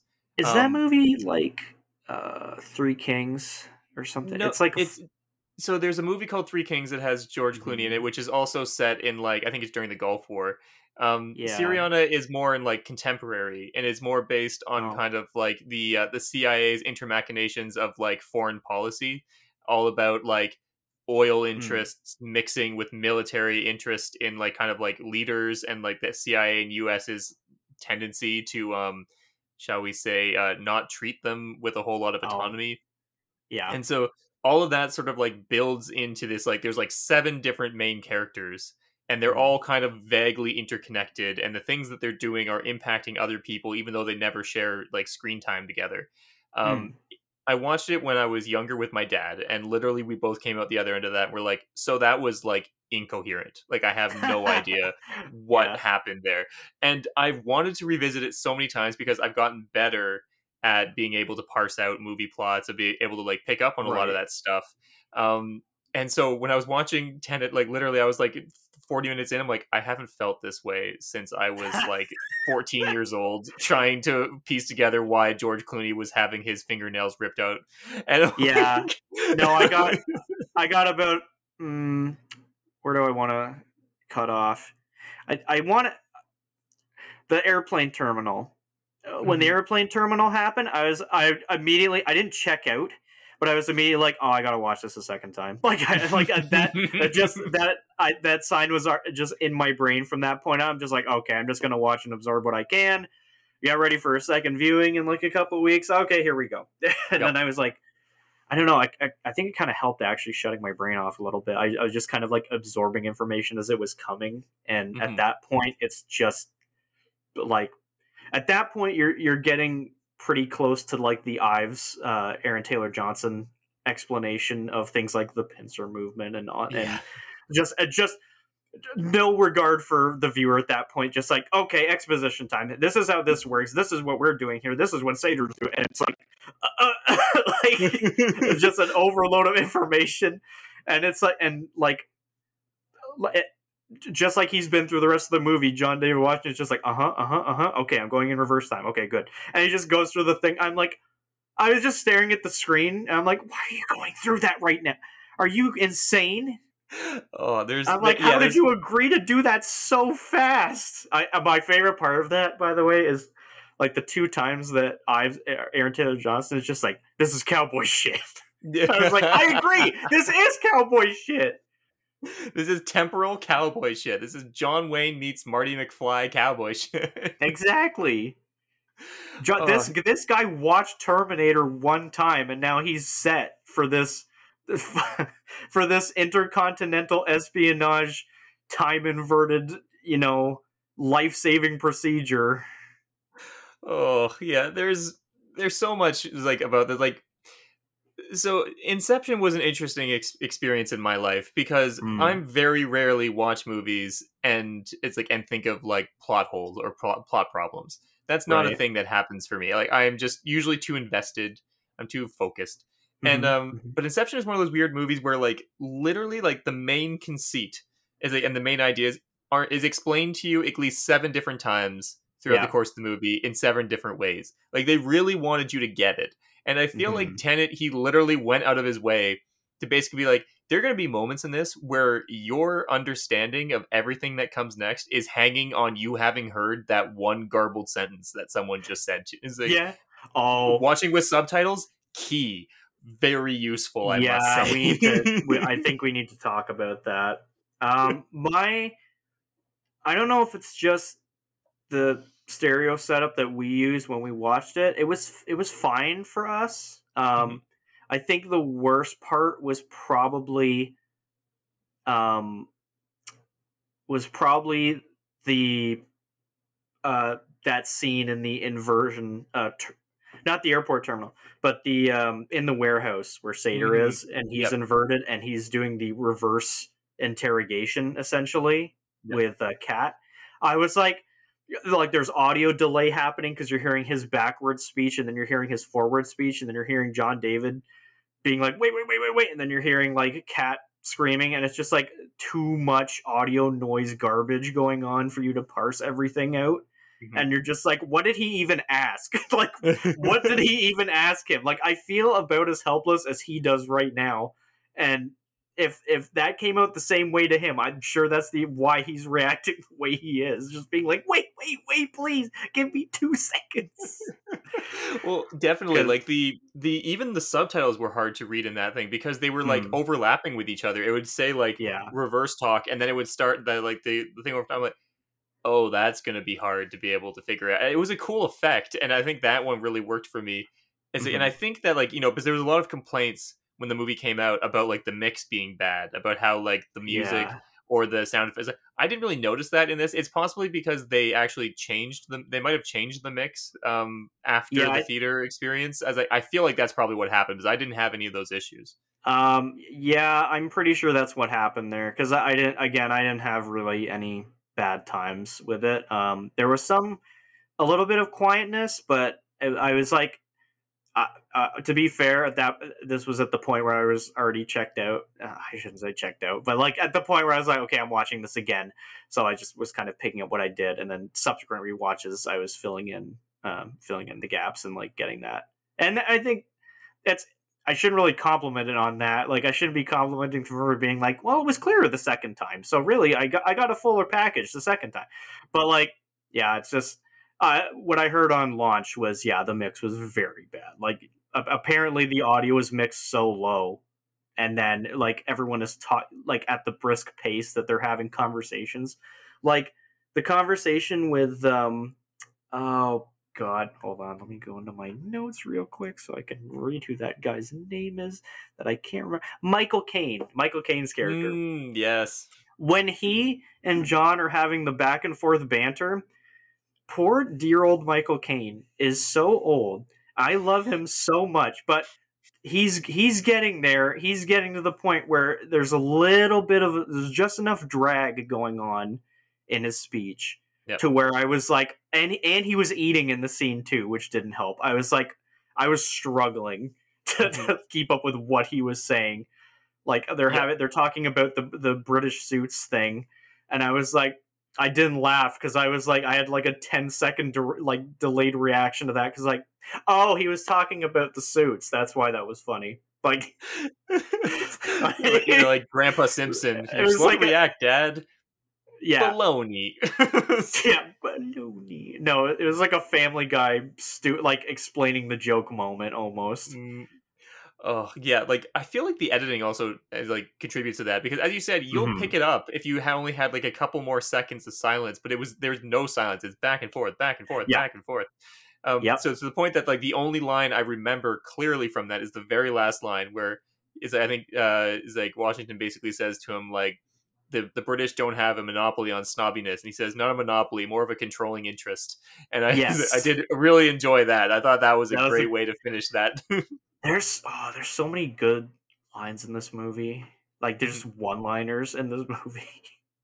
like it's a very it, I don't want to get ahead, but I, I do want to say it's a pretty quotable movie if you've actually watched it. The, the problem is not a lot of people watched it. well, I think you So- also have to watch it several times in order to be able to quote that it. too, yeah. So you have to watch it three times before you can quote the very cool quotable thing.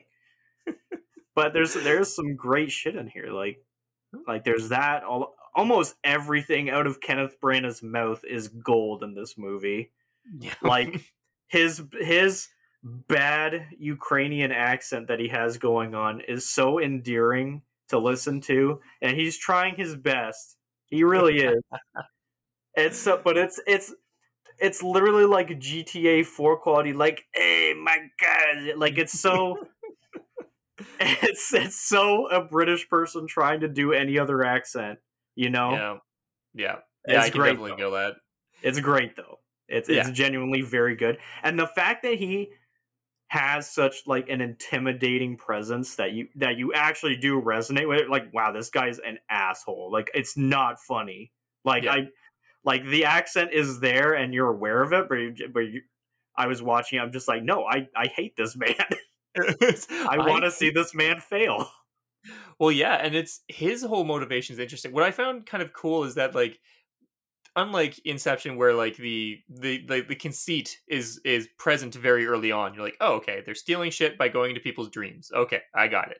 It's like this one like this idea like it starts off it kind of molds, like it mutates throughout the course of it. Like at the beginning, we only have okay, there's some war that happened where things in the future where things are like inverted and then as we like move a little bit past that it's kind of like okay so there are people in the future who seem to be actively doing these things and then it kind of comes to the fruition at the end where we kind of recognize this isn't just like some evil group of like people.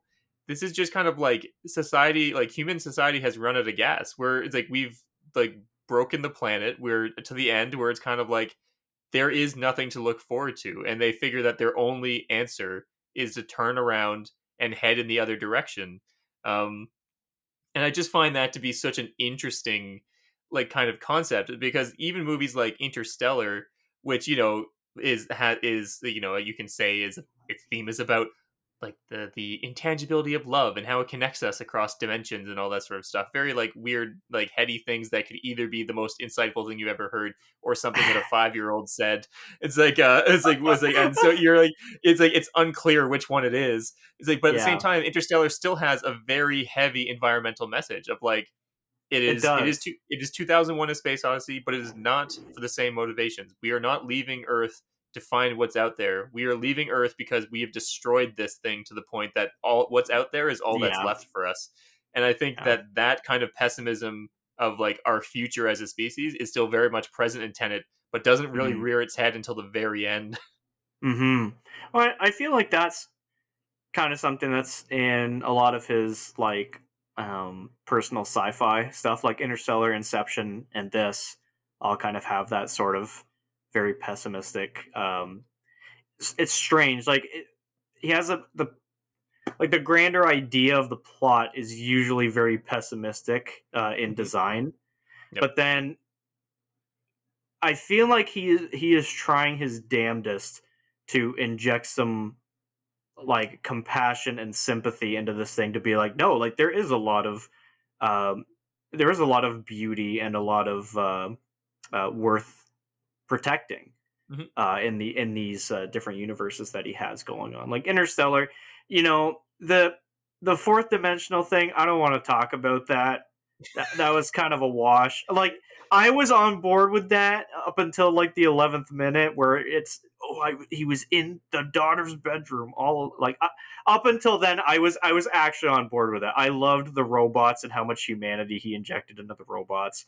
Yep. um the scene of him watching his family grow older and he's just bawling because he's Yeah. just watching it all. That yeah that's, that's that's pretty inspired um you know compassion driven uh direction but for this there's not a whole lot i think going on that way it's just kind of like there's kind of the dude bro romance between neil and uh, john Mhm. that uh, Yeah. you have going on like that's that's a big element of it and that doesn't really get fleshed out until the like very end almost Mhm. um and uh and obviously the things with cat and um how it i mean it's still kind of a pessimistic message there as well that even up until the 11th hour when everything is popping off and they're saying like don't kill him don't kill him yet don't we didn't give you the don't do it and then she's just like I- I'm sorry, but this is the right thing to do Yeah, for me. like I, I need to hurt. I need to kill this guy. Like he needs to die, and he needs to know that he failed. Like it's yeah, and even like the very ending as well. Like I, I just feel like for as much character as the movie has, I don't feel like it has the heart that um you. I don't know. I don't think you really expect heart from Nolan movies, but when it's there, it's such a nice surprise, and it, Mm. it and it does feel genuine when it happens. But Yeah. I feel like this. I don't know if it's just because of the production conditions or something like that, but I, I don't know. He just couldn't wrap it up in a way that was really. Um, he tried, like he tried his damn, like very end where it's just like, oh, he's going to, you know, he's going to look after Cat and look after that child who, who internet forum trolls are going to posturize that Neil and Max are the same person. So it's it's going to be a weird, you know, it's going to all tie together. I know it, and it just doesn't. Yeah, yeah. Uh, Well, it's it's also to be said. In some ways, this is like Nolan's most Nolan-y movie in the way that, like, there are things, as I think I said before, that like prescriptively need to be in a movie in order for Yeah. it to work. That you can feel are kind of added to Christopher Nolan movies, either as you said, because of studio interference, or because he knows that they need to be in a movie in order for it to work. Mm. and you can almost feel like he was kind of like, what if I just made a movie that had only the things that kind of I wanted in it instead of all the stuff that like other people says should be in there? Would I enjoy it? It's like and it's like and would it work? And I think like the answer is kind of like yes. Like I don't want every movie to have the emotional depth of this film because I feel Mm. like that would be make for a very shallow it's like um Mm. overall like pool in which to like go through but at the same time if i'm like like if, if the movie is going to have that level like that kind of like surface level emotional input you better have another good reason for me to be here and i think there's a million and a half other good reasons to Oh, be yeah. here so i don't need this film to also be trying to like give me the emotional catharsis that something like the power of the dog is going for like i don't Yeah. need a character study is like out of this thing i like if it's going to be a lot of really cool ma- like machinations some really intense editing choices that make me feel as flustered as the characters are on screen as like and um as I must say a very good score um not from Hans Zimmer which is an a, No. a, a thing that is uh different for a Nolan film Um, so actually, I have the guy's uh, some of his credential here.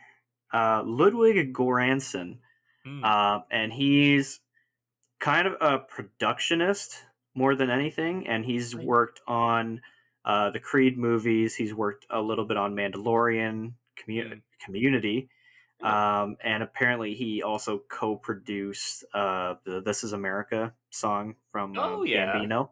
Yeah, so uh, he's kind of like scattershot, been around and and had his hand in a little bit of everything. So I'm not sure if he reached out or if um, just the studio uh, needed someone who was not Hans Zimmer for this one. Um, I honestly would what how kind of like a passion project the movie seems to be to Nolan. I could see it that he probably reached out to him just out of interest. Like, you know what? I'm doing a movie my way with the things I want to talk about and do. My cool conceptual time based thing. I'm gonna get a guy I want. You know. Yeah. And I think I don't know if I don't know if Hans consulted. I don't know if I don't think he's credited though. If he did. No, I don't think so. Because I know that, like, because like I think like Hans Zimmer was like uh, like Nolan wanted him to do it, but he said Hmm. no because he was doing Dune instead. Yeah, which Um, is fair. I mean, yeah, what do you say yeah. to that? Well, yeah, I, I wonder how Nolan rea- reacted to that because Nolan seems like the kind of guy that you don't you don't slight him. It's like such as like Warner No. Brothers. It's like uh, the the he will probably never make a movie with that production company ever again because they released Tenet on streaming at the, around the same time as they did theaters and pissed him off. So that's probably uh, yeah, the I end of that. I, well, I think he's doing Oppenheimer with uh, Mm-hmm. WB still. I know. I think that's actually with Universal. It's like so. I think Oh? he. I think he's he's changed production companies. Um, oh, that's yeah, a big like- loss for them. It is a big loss for them. Because like, what else do they have? Like that's one of their guys that like really bolsters their numbers in the off like season Yeah. when they're not just shitting out DC anything movies. anything DC or superhero related. Yeah. Um, so yeah, Yeah, it's so- a big loss. Yeah, so I think like that's why Hans Zimmer didn't do it. Um, and I have no idea if he like if Nolan reached out. It's like, but like I know that this guy is like um, what was his name again? The the score, the composer for this movie. Uh, you just. Ludwig Ludwig Göransson. because I think he won an Oscar for Black Panther. Did he not? Yes, yeah, he did Yeah. that too. Yeah, so he was like Ryan Um, Coogler's like kind of go to guy for for music. And Yeah, he's like he. It's a great score. Like it's a very is. like it's Zimmer esque in the way that it's like a bunch of like tones more than melody. But apparently, Oh. it also can be listened to forward and backward, and it'll sound Yeah. like the same, which is Yeah. amazing. the uh the heist song uh is one example of that actually yeah that's that's when you can perfectly play back to forward i think for the entirety um but something like uh Sator's Sator's theme I love Sator's theme in this movie it comes up like two times and both times it's just this like it's just this really overbearing noise that just like beats down over you and it's like just this it's just a presence tone and it's just like yeah i'm here pay attention to me. I am i am taking up the screen right now. And it and it fits the character so well and it's just this like it's just this really like simple dull beat followed by just that wow just yeah like almost an inception noise level of uh, recognizability there. And really adds to the character in his in his like most uh um most like thrilling moments like when he's when he's berating cat and when he's like it's like the end of the battle almost and he's just sitting on the yacht waiting for everything to go off. Yeah, great. Great thing. Yeah. It is funny to think that if Elizabeth the Debicki had been successful in murdering Sator, like when she threw him out of the boat, then it would have that would have ended the world. yeah. Yeah pretty much. Well no yeah. Yeah you're right.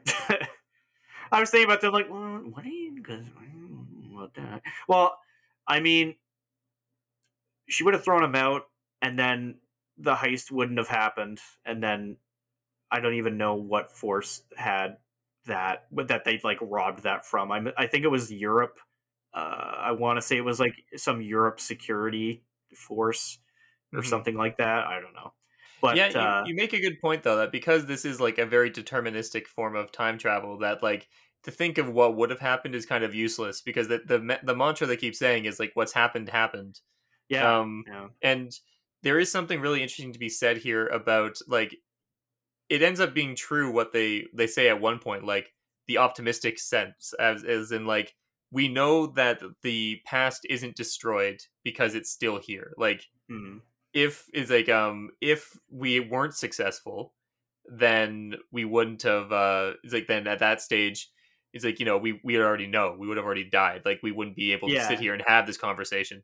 It's like because it would have already happened. But it's like that is like kind of there is something interesting about the idea that despite knowing that you still have to play your role you still have Yeah. to move forward you still have to do the things that you know need to happen for everything to Mhm. play exactly as it is it's a very cool deterministic aspect that i haven't really seen done well in film even the movie arrival which kind of works off of the deterministic aspect of it which we talked about on a podcast is like episode on arrival it Yeah. still has to inject things about choice into it is like in order to Mhm. provide its emotional crux unlike the book it's based off of which is 100% deterministic where the people who are aware of time travel actively try to play their roles it's like almost being in a Mhm. play and it becomes less about what is going to happen next and more like oh this is happening now i have to hit my cue um, Mm, yeah you can kind of feel that with the- the characters in this, especially Robert Pattinson near the end, where he's like, Yeah. "That had to have been me."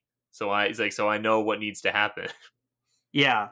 And I feel like that part of it is kind of like a greater extension of the um uh the be- like opening introduction to the mechanic where the scientist is, is like uh again like you're not you're not shooting it you're catching it like Yeah. and then he's like but uh, cause has to or like uh cause has to have an effect you Mhm. know Yeah. and and she's just like um what does she say to that in response I'm effectively, just effectively, just kind of like that's the way we see the world. Yeah, like, yeah, that oh, linear yeah, that's- fashion. that's Yeah. how we perceive it yeah Yeah. So it's kind of like a greater um, kind of expenditure on that, going from just simple like, oh, I'm reacting to uh, this thing being thrown at me to like, oh no, I have to.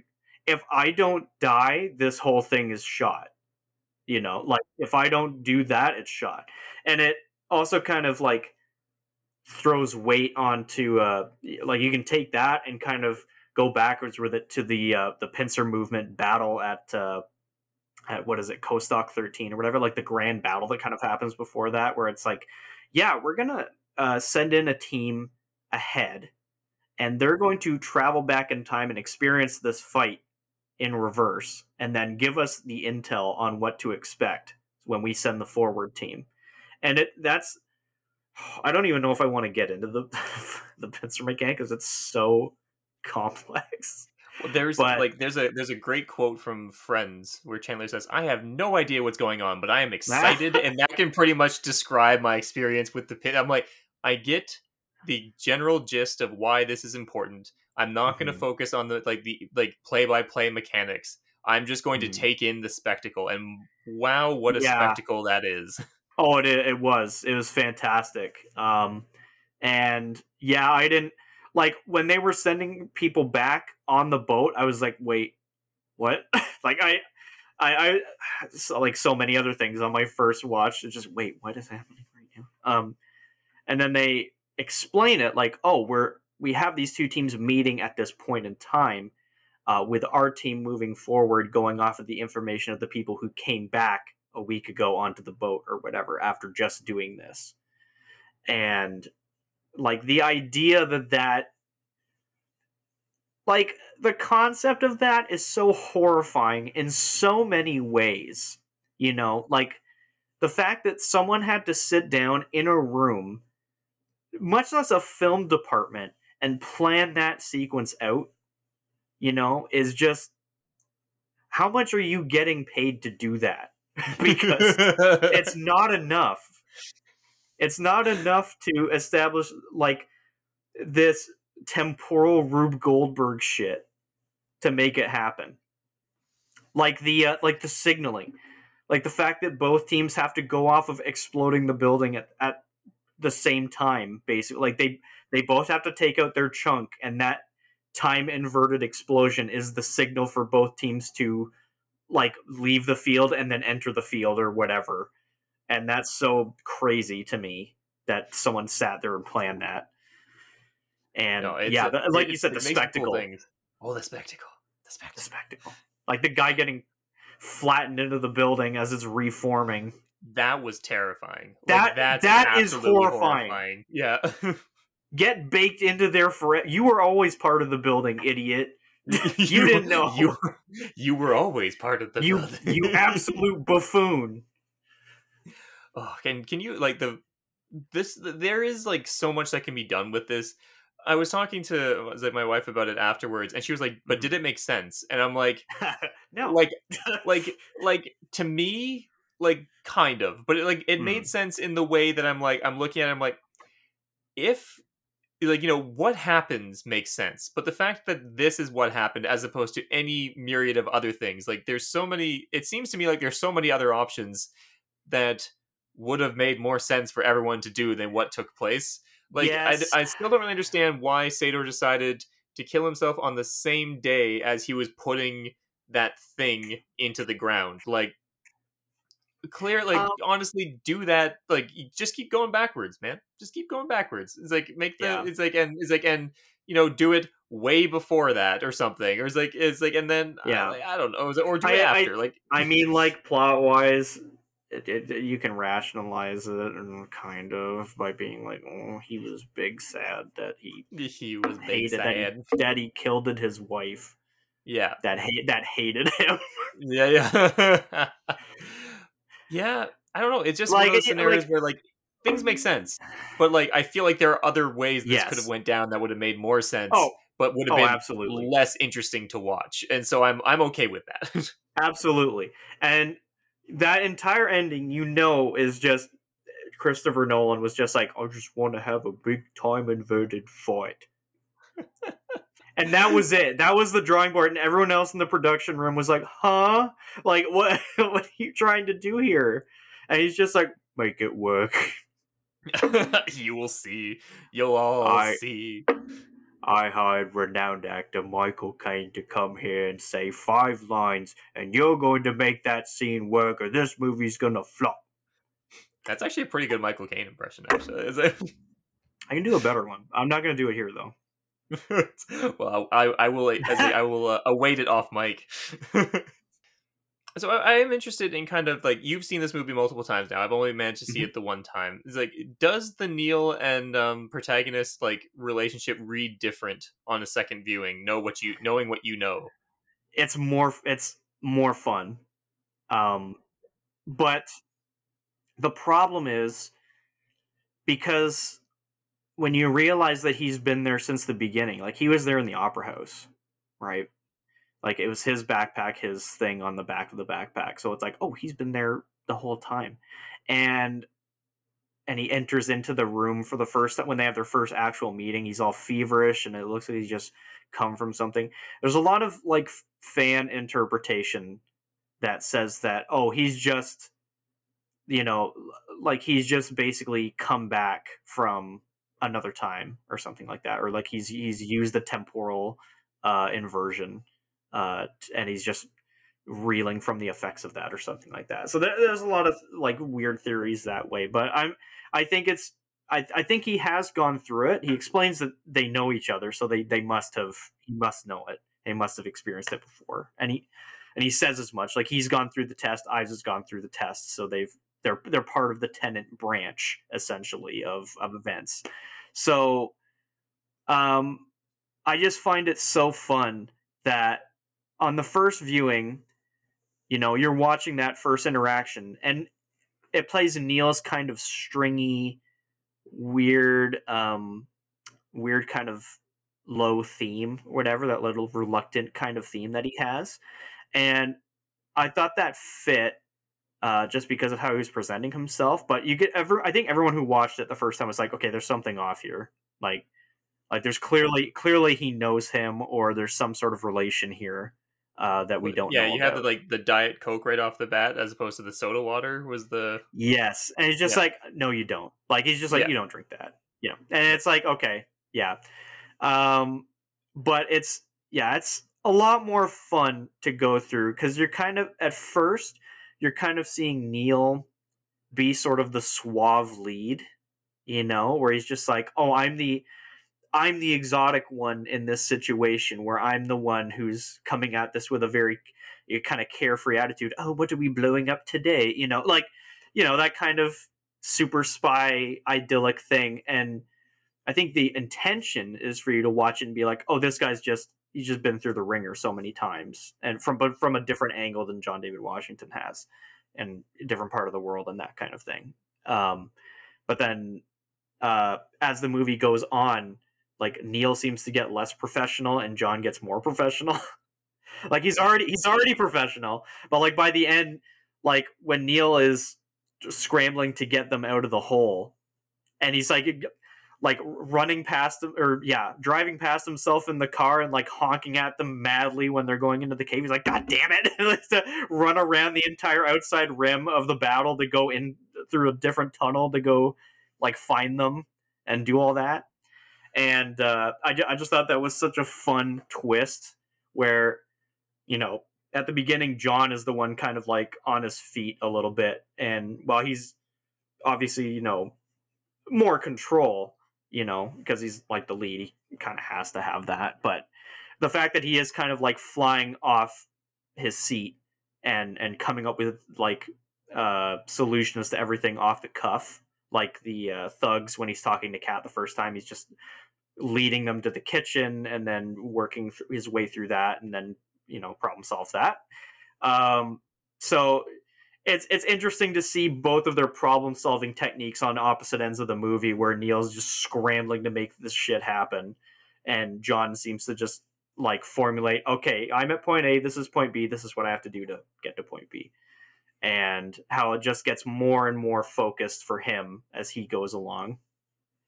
Yeah. Well, it makes you wonder if like what he picked up is like uh, like what Neil picked up from the protagonist over the course of their Yeah. time together. Did he learn to become more like off the cuff? Well, like yeah.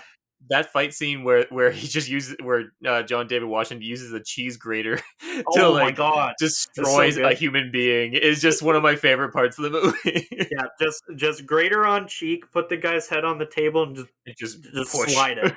That's so that was so brutal. That was good. And then he, Yeah. I think he grated the guy's hand too, didn't he? Like the guy went to punch him, he just or whatever.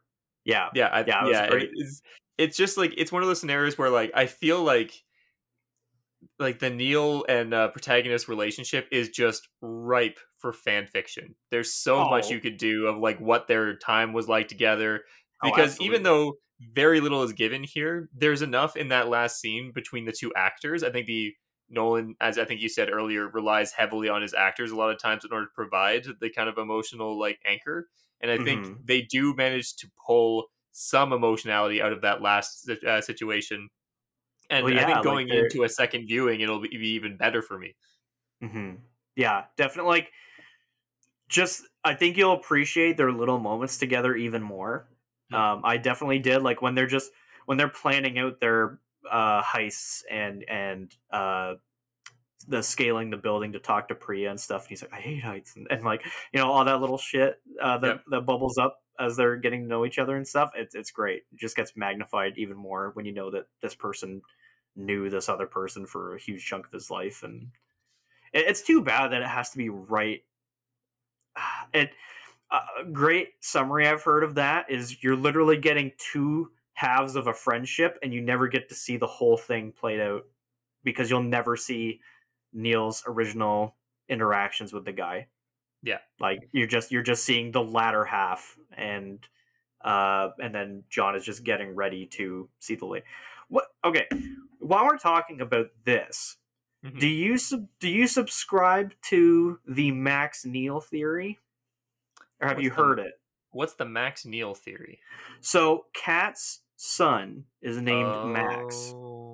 And okay, so here's the dumb part of this theory. Okay, you Mm, ready for okay. this? I'm ready. Okay, so Ma- what is Max short for? Maximilian. Yeah. What are the last four letters? Uh, N E I L. Oh, Oh. Neil. He Oh, also has the same hair color he does. and and uh so he was asked to dye his hair for the movie uh is one Mm. thing and he was also asked to adapt a similar accent to um to Kat for the movie so that seems like a lot of conditioning for happenstance and also kind of the last shot as well where he's kind of it's more folk it's not focused on Kat and max walking Mhm. away it's just focused on max as they're as they're hand holding and walking away. And you spend no time with the kid. You Mhm. you see him get picked up and and driven back and forth from places but you never hear a peep out of him or anything. So for them to end the movie on the protagonist in his car watching them walk away and and the camera for to be intentionally focusing on max for that long it's very much it's very similar to that inception like ah but what if? Like you know Yeah. trying to lead you into that uh, uh, way of thinking and and like it kind of works until you think about the fact that he would have had to been inverted for half of his life to get back to the point where he met the protagonist at the opera theater Mhm. so Yeah. I so you could posturize that as like, oh well, clearly the protagonist had the full device in the future and and just sent him back like Terminator style or something like that. Or it's like a more sophisticated version of the inversion where it's more Yeah. controlled. So that's the only thing that you know I can think of that posits on that theory Mhm. um, but it is one that's kind of surfaced uh, because so what what are your thoughts on that with everything i've i've presented I think that's a cool theory. I would like to Hmm. rewatch it with that in mind to see how Neil Okay. interacts with Kat throughout the course of their is like because if that is his mother, I would be interested to see how it's like if there's anything given away in the performance that would kind of Oh. hint at that. um the one other thing too is that um neil at the uh, towards the end when they've just finished going through the terminal the second time Mhm. and they're and they've got Kat back up and running again and and you know all that and they're setting up the plan right about where to intercept Sator and and to set up the um, uh, attack Yeah. uh, Neil is the one who mentions to Kat uh, where they are in the in the Bering Sea or wherever. Like he he tells her where the yacht is that Sator is at, Mm. which is Mm. interesting because like yeah, she was she was there 2 weeks ago, so she should know. But Yeah. the fact that Neil's the one that interrupts and says it's here when he should Yeah. have no knowledge of that at all is is pretty damning evidence of that. But is I, and I think that's like the only interaction they do really have. Yeah. Well, they- she's conscious. Yeah. Yeah. So and Yeah, so it's that's it's kept pretty brief. You should I don't know, Yeah. you should well, you should watch it again, I guess, and, and find out and see if there's Uh, yeah, it's like because like the thing that you're saying about how he'd have to spend most of his life is true. Is like unless like um it's really a bunch of a back and forth. Like Mm. he spent like a couple years going back, a couple years going forward, a couple years going back, a couple years going forward that eventually Yeah. accumulate in like a character who is now in his 30s or however old Yeah. Robert Pattinson's supposed to be in this. Oh, he was probably most definitely at least trained in inversion for Mhm. uh, parts of his life. Before that, he Mhm. probably wasn't hard hard sent back, and then because he's he's used to it, he knows all the rules of the oxygen and everything. So Yeah. what the inverted fire? What Yeah. are, what are your thoughts on that? Because I have thoughts and have talked about it with Matt, uh, Mm-hmm. who also had thoughts. So I would like to hear your thoughts on the uh, how the inverted fire from the inverted uh, lighter that came out of the inverted man's inverted coat's pocket lit the inverted gas out of the inverted car, uh, but then created an inverse effect of not creating heat, but instead creating cold. Yeah. So it's one of those scenarios where I don't think the car is inverted. Like he's think- driving it in the inverted state, but he just kind of picked it up off the street, Uh, right? So like, Actually, I think the car is inverted. so how would the car be because- inverted? The car is inverted. I well, I don't think it's through that machine, but Hmm. I think the car is inverted because uh, if you watch, there's there is a car in that shop with Mhm. a tarp on it. Hmm. So cars, so there's a chance that a car has been inverted at some point, but also I'm pretty sure that car, when he drives it, I think the smoke coming out of the tires is a is a giveaway that the that the car itself is fighting the um, uh, inverse, or it's not fighting the inverse world around it, but it's trying to drive, you know, in the inverted space.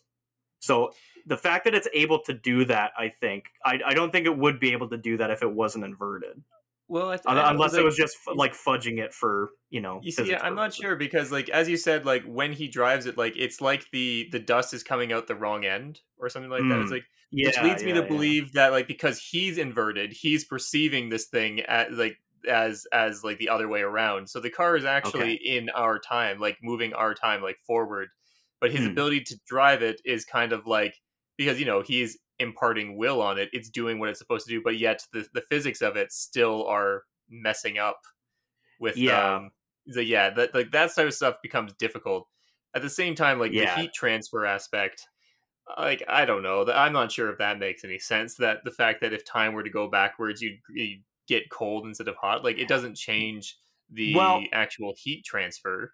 It's like um So well, so we the thing that we talked about was that we figured since ninety percent of the reaction is inverted, yeah that I don't think it's so like the gas is inverted, the flame uh, and the oil in the thing is inverted. So fine, okay, you have an inverted reaction there. Like the fire is going to create that um, explosive effect on the inverted gas. Fine, they're both moving in the same trajectory. Fine, Mhm. but I think in the space of the the science fiction, it works because and it, it's a shame that they kind of like side brush it a little bit because it happens so fast. You're like, wait, what?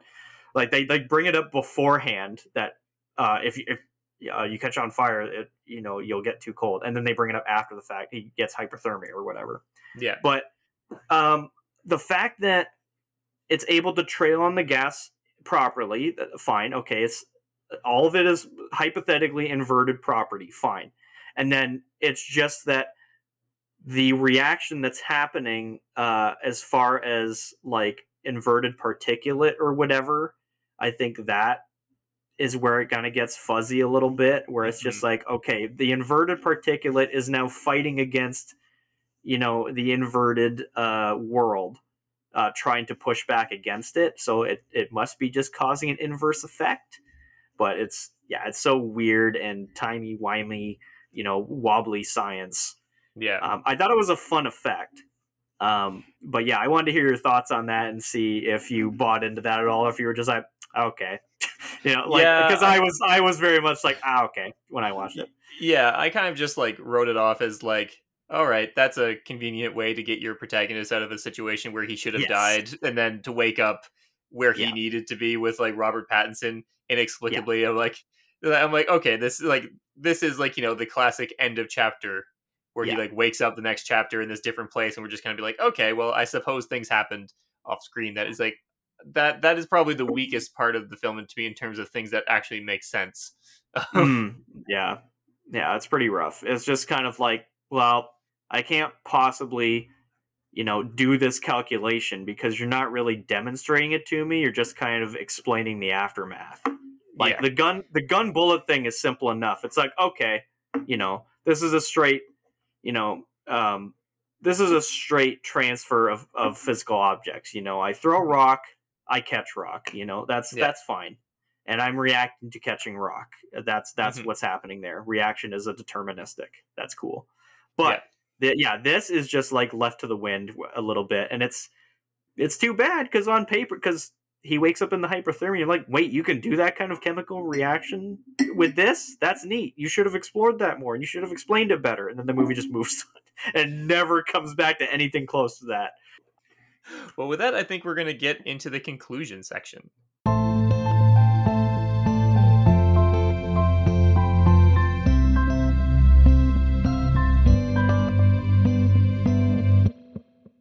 Section 4 Conclusion.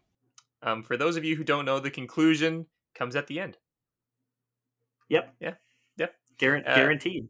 Unless you're inverted, then I suppose you're watching, listening to this uh, first. But you know, it's like Well, we, no, we uh, You get to this, you get to the end of this, and then you uh, listen to it again. Is what Yeah, you just- have to do. just go backwards. You it's have to like- and listen to it able to four times before you can absorb everything that we that we talked about. Well, yeah, it was like it's it's big brain time for sure. Yeah. It's like um so here is like uh in most podcasts would be the portion where we give the movie a rating on some numerical scale that we have uh clinking around in our own head. Uh, but uh, I kind of find the idea of rating movies on a single numerical scale to be uh, kind of stupid because how are you going to compare something like Tenet, the weird, timey, wimey sci-fi extravaganza, to something like About Time, the timey wimey rom com starring Domhnall Gleeson. Like, you can't do it. They are both good movies at their own things, but to put them on a single numerical scale is just a disservice to both films. So instead of what we do here is we actually compare our film against other films that do one particular thing. So we're only looking at the numerical scale for that one particular thing. And in order to be able to tell you um, kind of what a successful version of that thing is, we give you a positive control, which is 100% success. And then we also give you a negative control, which is 0% success in that one particular thing. Um, so would you like to go first, or would you like me to go first? Um, you can you can go first. Cool. So I'm going to be measuring Tenet against other films that are part of what I'm calling the reclamation of Robert Pattinson post Twilight. Um, Yes. so Robert Pattinson was, you know, we all know he was Edward in Twilight. That was his big break. He was also Yep. Cedric Diggory in Harry Potter, um, but that Yep. people forget that a little bit. Um, and then ever since then, ever since he sh- like shucked off the the shackles of Twilight, he has been making really interesting films. It's like um, really cool choices, working with a lot of interesting like kind of auteurs, including like Claire Denis for the movie High Life, and uh, the movie is like the Safdie brothers for the movie Good Time.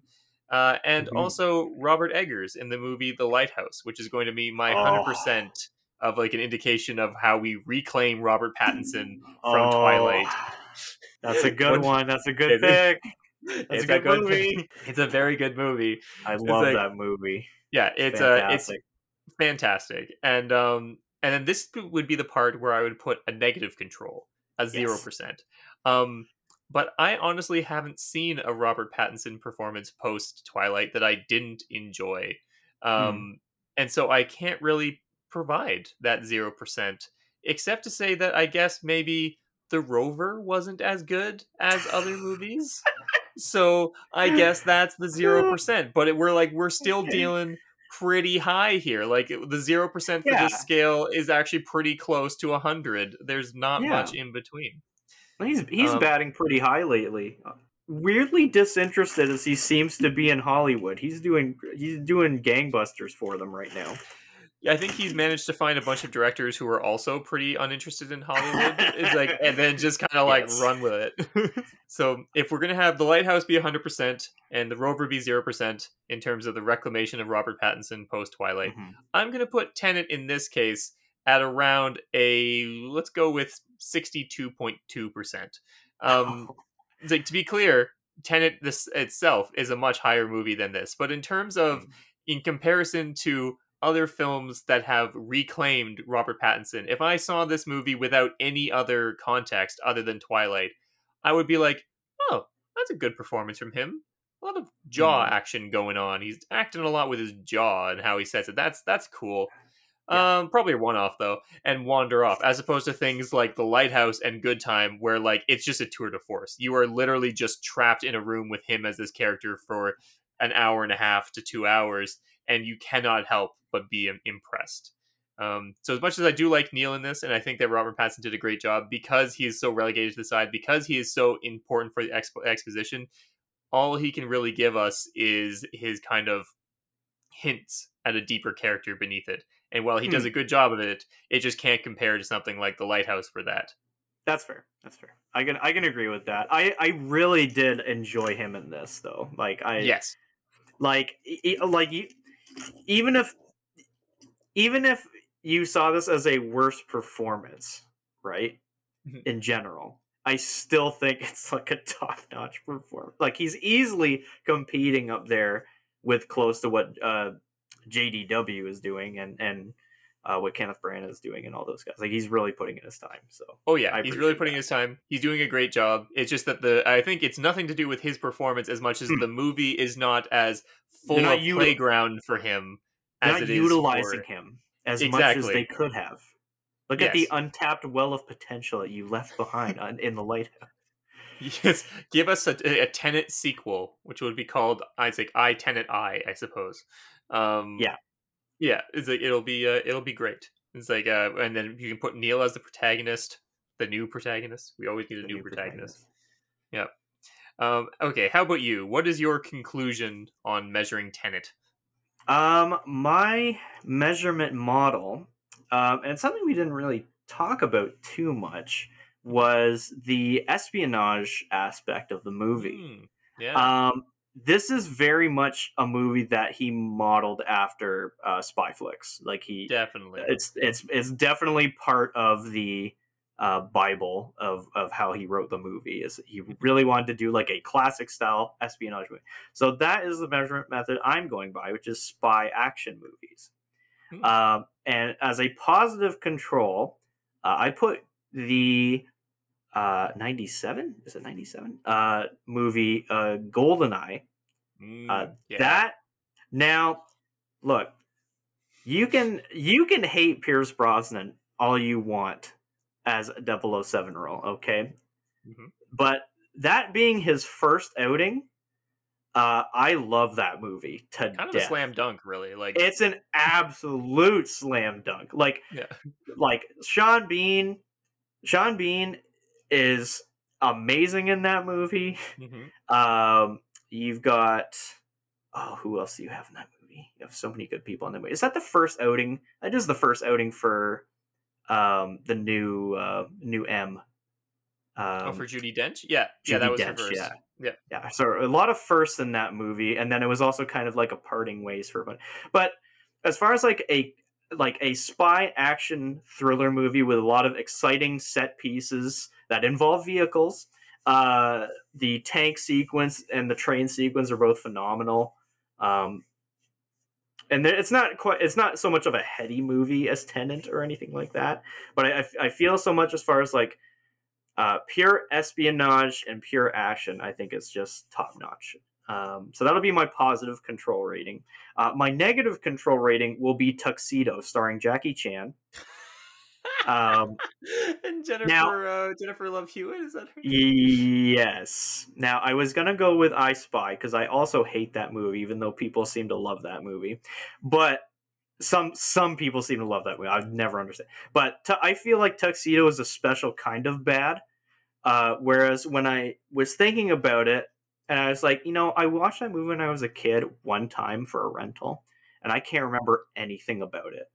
Uh, and I went and watched the trailer, and there's a grotesque moment where it shows Jackie Chan running in the suit. It like the suit gives him all these spy abilities, right? It's it's what it's the foil that allows him to do his weird Jackie Chan things, right? Um, but one of those things is that he can run as fast as a car. Like it gives him kind of superpower edge on top of his usual Jackie Chan. And it's not him running because I watched that trailer and it's clearly a guy in a bad rubber mask running alongside a car. And I I stopped the trailer and and hands zoomed in on it. And and he literally turns and faces the camera directly. And they were bold enough to ju- they did not give a fuck about that movie and just decided, ah, we'll just leave that in. That's a, that's a bad cut, but we'll just leave it in. So that'll be Oh. my negative control. That is a perfect negative control. I remember that movie sadly very well, and that and I Spy they they both fall under what my sister and I call like the best movies in the world according to us when we were twelve. And Yes. like for some Oh, reason even when I was younger, 12, I did not like that movie. for But some reason I, just loved Tuxedo. But I like to be fair. Why? I, it's like I had a well because I loved Shanghai Noon and Shanghai Nights, which are also That's that's yeah, it's like yeah, also iffy in terms like in some cases, but you know, some of the best like Jackie Chan action that the West has been able to produce. Um and so then like the tuxedo came out, I'm like, okay, this is cool. And I remember there being some cool things. And I remember that the plot was quite strange in terms of they had this weird like toxin that was going to like desiccate people if they like drank it from water and it was going to be like Oh, they were gonna distributed by water striders those like they bugs poison the water supply with the oh my god, I forgot about the bugs. And Tyler, I then, like, there was- the there was like the whole thing at the end, like the big way that they beat the um the villain at the end, because he has his own tuxedo now, and he's got them both by the neck. And so then Jackie Chan puts a Oh. cigarette in Jennifer Love Hewitt's like uh, mouth because the tuxedo will immediately, like as soon as it happens, reflect to like light a lighter and like uh, and light the cigarette, which relieves Jackie Oh Chan open to punch him in the face a bunch of times. Like I remember those things, and I'm like, I can look back and I'm like, okay, those are kind of clever. But then, yeah, I'm pretty sure everything around it is just terrible. Is just terribly made and not good. And Jackie It Chan at one point lip syncs to "Get On Up, Y'all" by by. James Brown, and You you remembered so much more of that movie than I ever wanted to, and now I've got it right back. I literally just flashed back right into that shit, and I now remember it frame for frame. So you know, I You're guess I don't really have anyone to blame but myself for that. But okay, well, moving moving Anyway. away from the tuxedo, where does Anyway. Tenet fall in terms of espionage between 100% and 0%? Goldeneye versus Tuxedo. oh, definitely right beside Tuxedo. oh, No, just right at the um, bottom. no, it no, it's it's good. Um, I I liked the suave uh, nature of JDW and Neil as they as they navigate into these places that they're trying to infiltrate into, like like the infiltration into the um, airport. Uh, kind of like um, it's not it's not just like an art. It's like it's like a valuable storage or whatever, right? Yeah. Him like navigating in there and uh, that's kind of one of those unfortunate sound things where they put the the main theme music over it and cut off a bunch of uh, exposition that he was like, okay, we don't need this. But I, I mean, it was I liked it. I liked it with the with the staging. But Mhm. yeah, it, it kind of rude to cut that guy off like that. Anyway, um, yeah, I, I enjoyed that aspect of it, uh, and I think that they did it well. Uh, as far as like car chases go in spy movies, it's it's kind of a given at this stage. Like between Bourne, between 007, between like all the like high name ones that everyone is used to. Uh, it was nice that this one also had one, and it was Mhm. probably one of the cooler ideas. Yep. Um, as well as uh, I actually love the heist Soma, and the heist theme is is so good. It's just another one of those big, trappy, bassy, Yeah. wub wub wub songs that is just going over uh, this action of uh, the the trucks like pincering the van with the artifact piece inside of it, Yeah. while JDW is not stunt doubling, uh, climbing across that and cutting open the hatch and going in and everything. And yeah, it was just a great. Uh, great conceptual espionage. Um, I don't know on rewatch, I don't really appreciate it so much. I like the plane jacking plan and and all that fun dialogue there, and it's it's got about as much fun when it shows up as like Inception's did. Yep. But I feel like Inception just had uh, because of the nature of that movie, it just had more. It just had more of it. So you're not getting as much of that in this movie as opposed to like straight up action and the and timey wimey shit and um and the character moment to moment interaction and stuff like that. But I think as far as this uh like spy action, I think it's good, and I would put it on the latter side uh, by. Goldeneye. It's got enough um, weird campy shit in there as well to also kind of root it that way. So I'm I'm pretty comfortable doing that.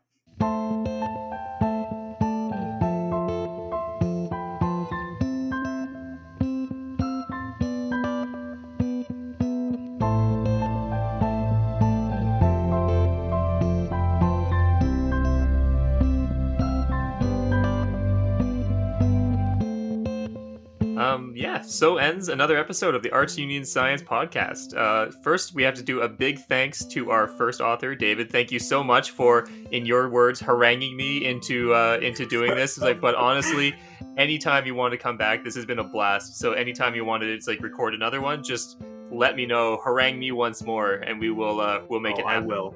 I will. I'll also harangue LG uh, and their high end uh, televised products that they that they serve into Yeah, it giving like- you a sponsorship that you that you deserve at this point. The, the mail campaign starts today. Start pummeling LG with all of your letters, your social media out, it's like outcry, your mail. Is like by the end of the decade, we'll get an LG sponsorship into one of these episodes. Mark my words. We'll make it happen. We'll make it happen. And all of their all of their high-end uh, video display uh, devices uh, that service millions across the nation. Um, every customer a happy one. Um, You're, Yeah. you're already doing it. Don't give it away for free. we also have to give a big thanks to Brett Kinrad for our long-awaited it's like theme music, which is now here and trumpeting glaringly in the background as this is playing, and also to our uh, fabulous editor Felicity Janes. If you'd like to provide a review of our submissions, feel free to email us at artsunionscience at gmail.com, all one word with no caps. You can tell us if you accept our findings, accept them with revisions, or outright reject them. Me and academia are used to rejection and won't take it personally. Thanks again for listening, and make sure to join us again in two weeks' time for another submission to the Arts Union Science Journal.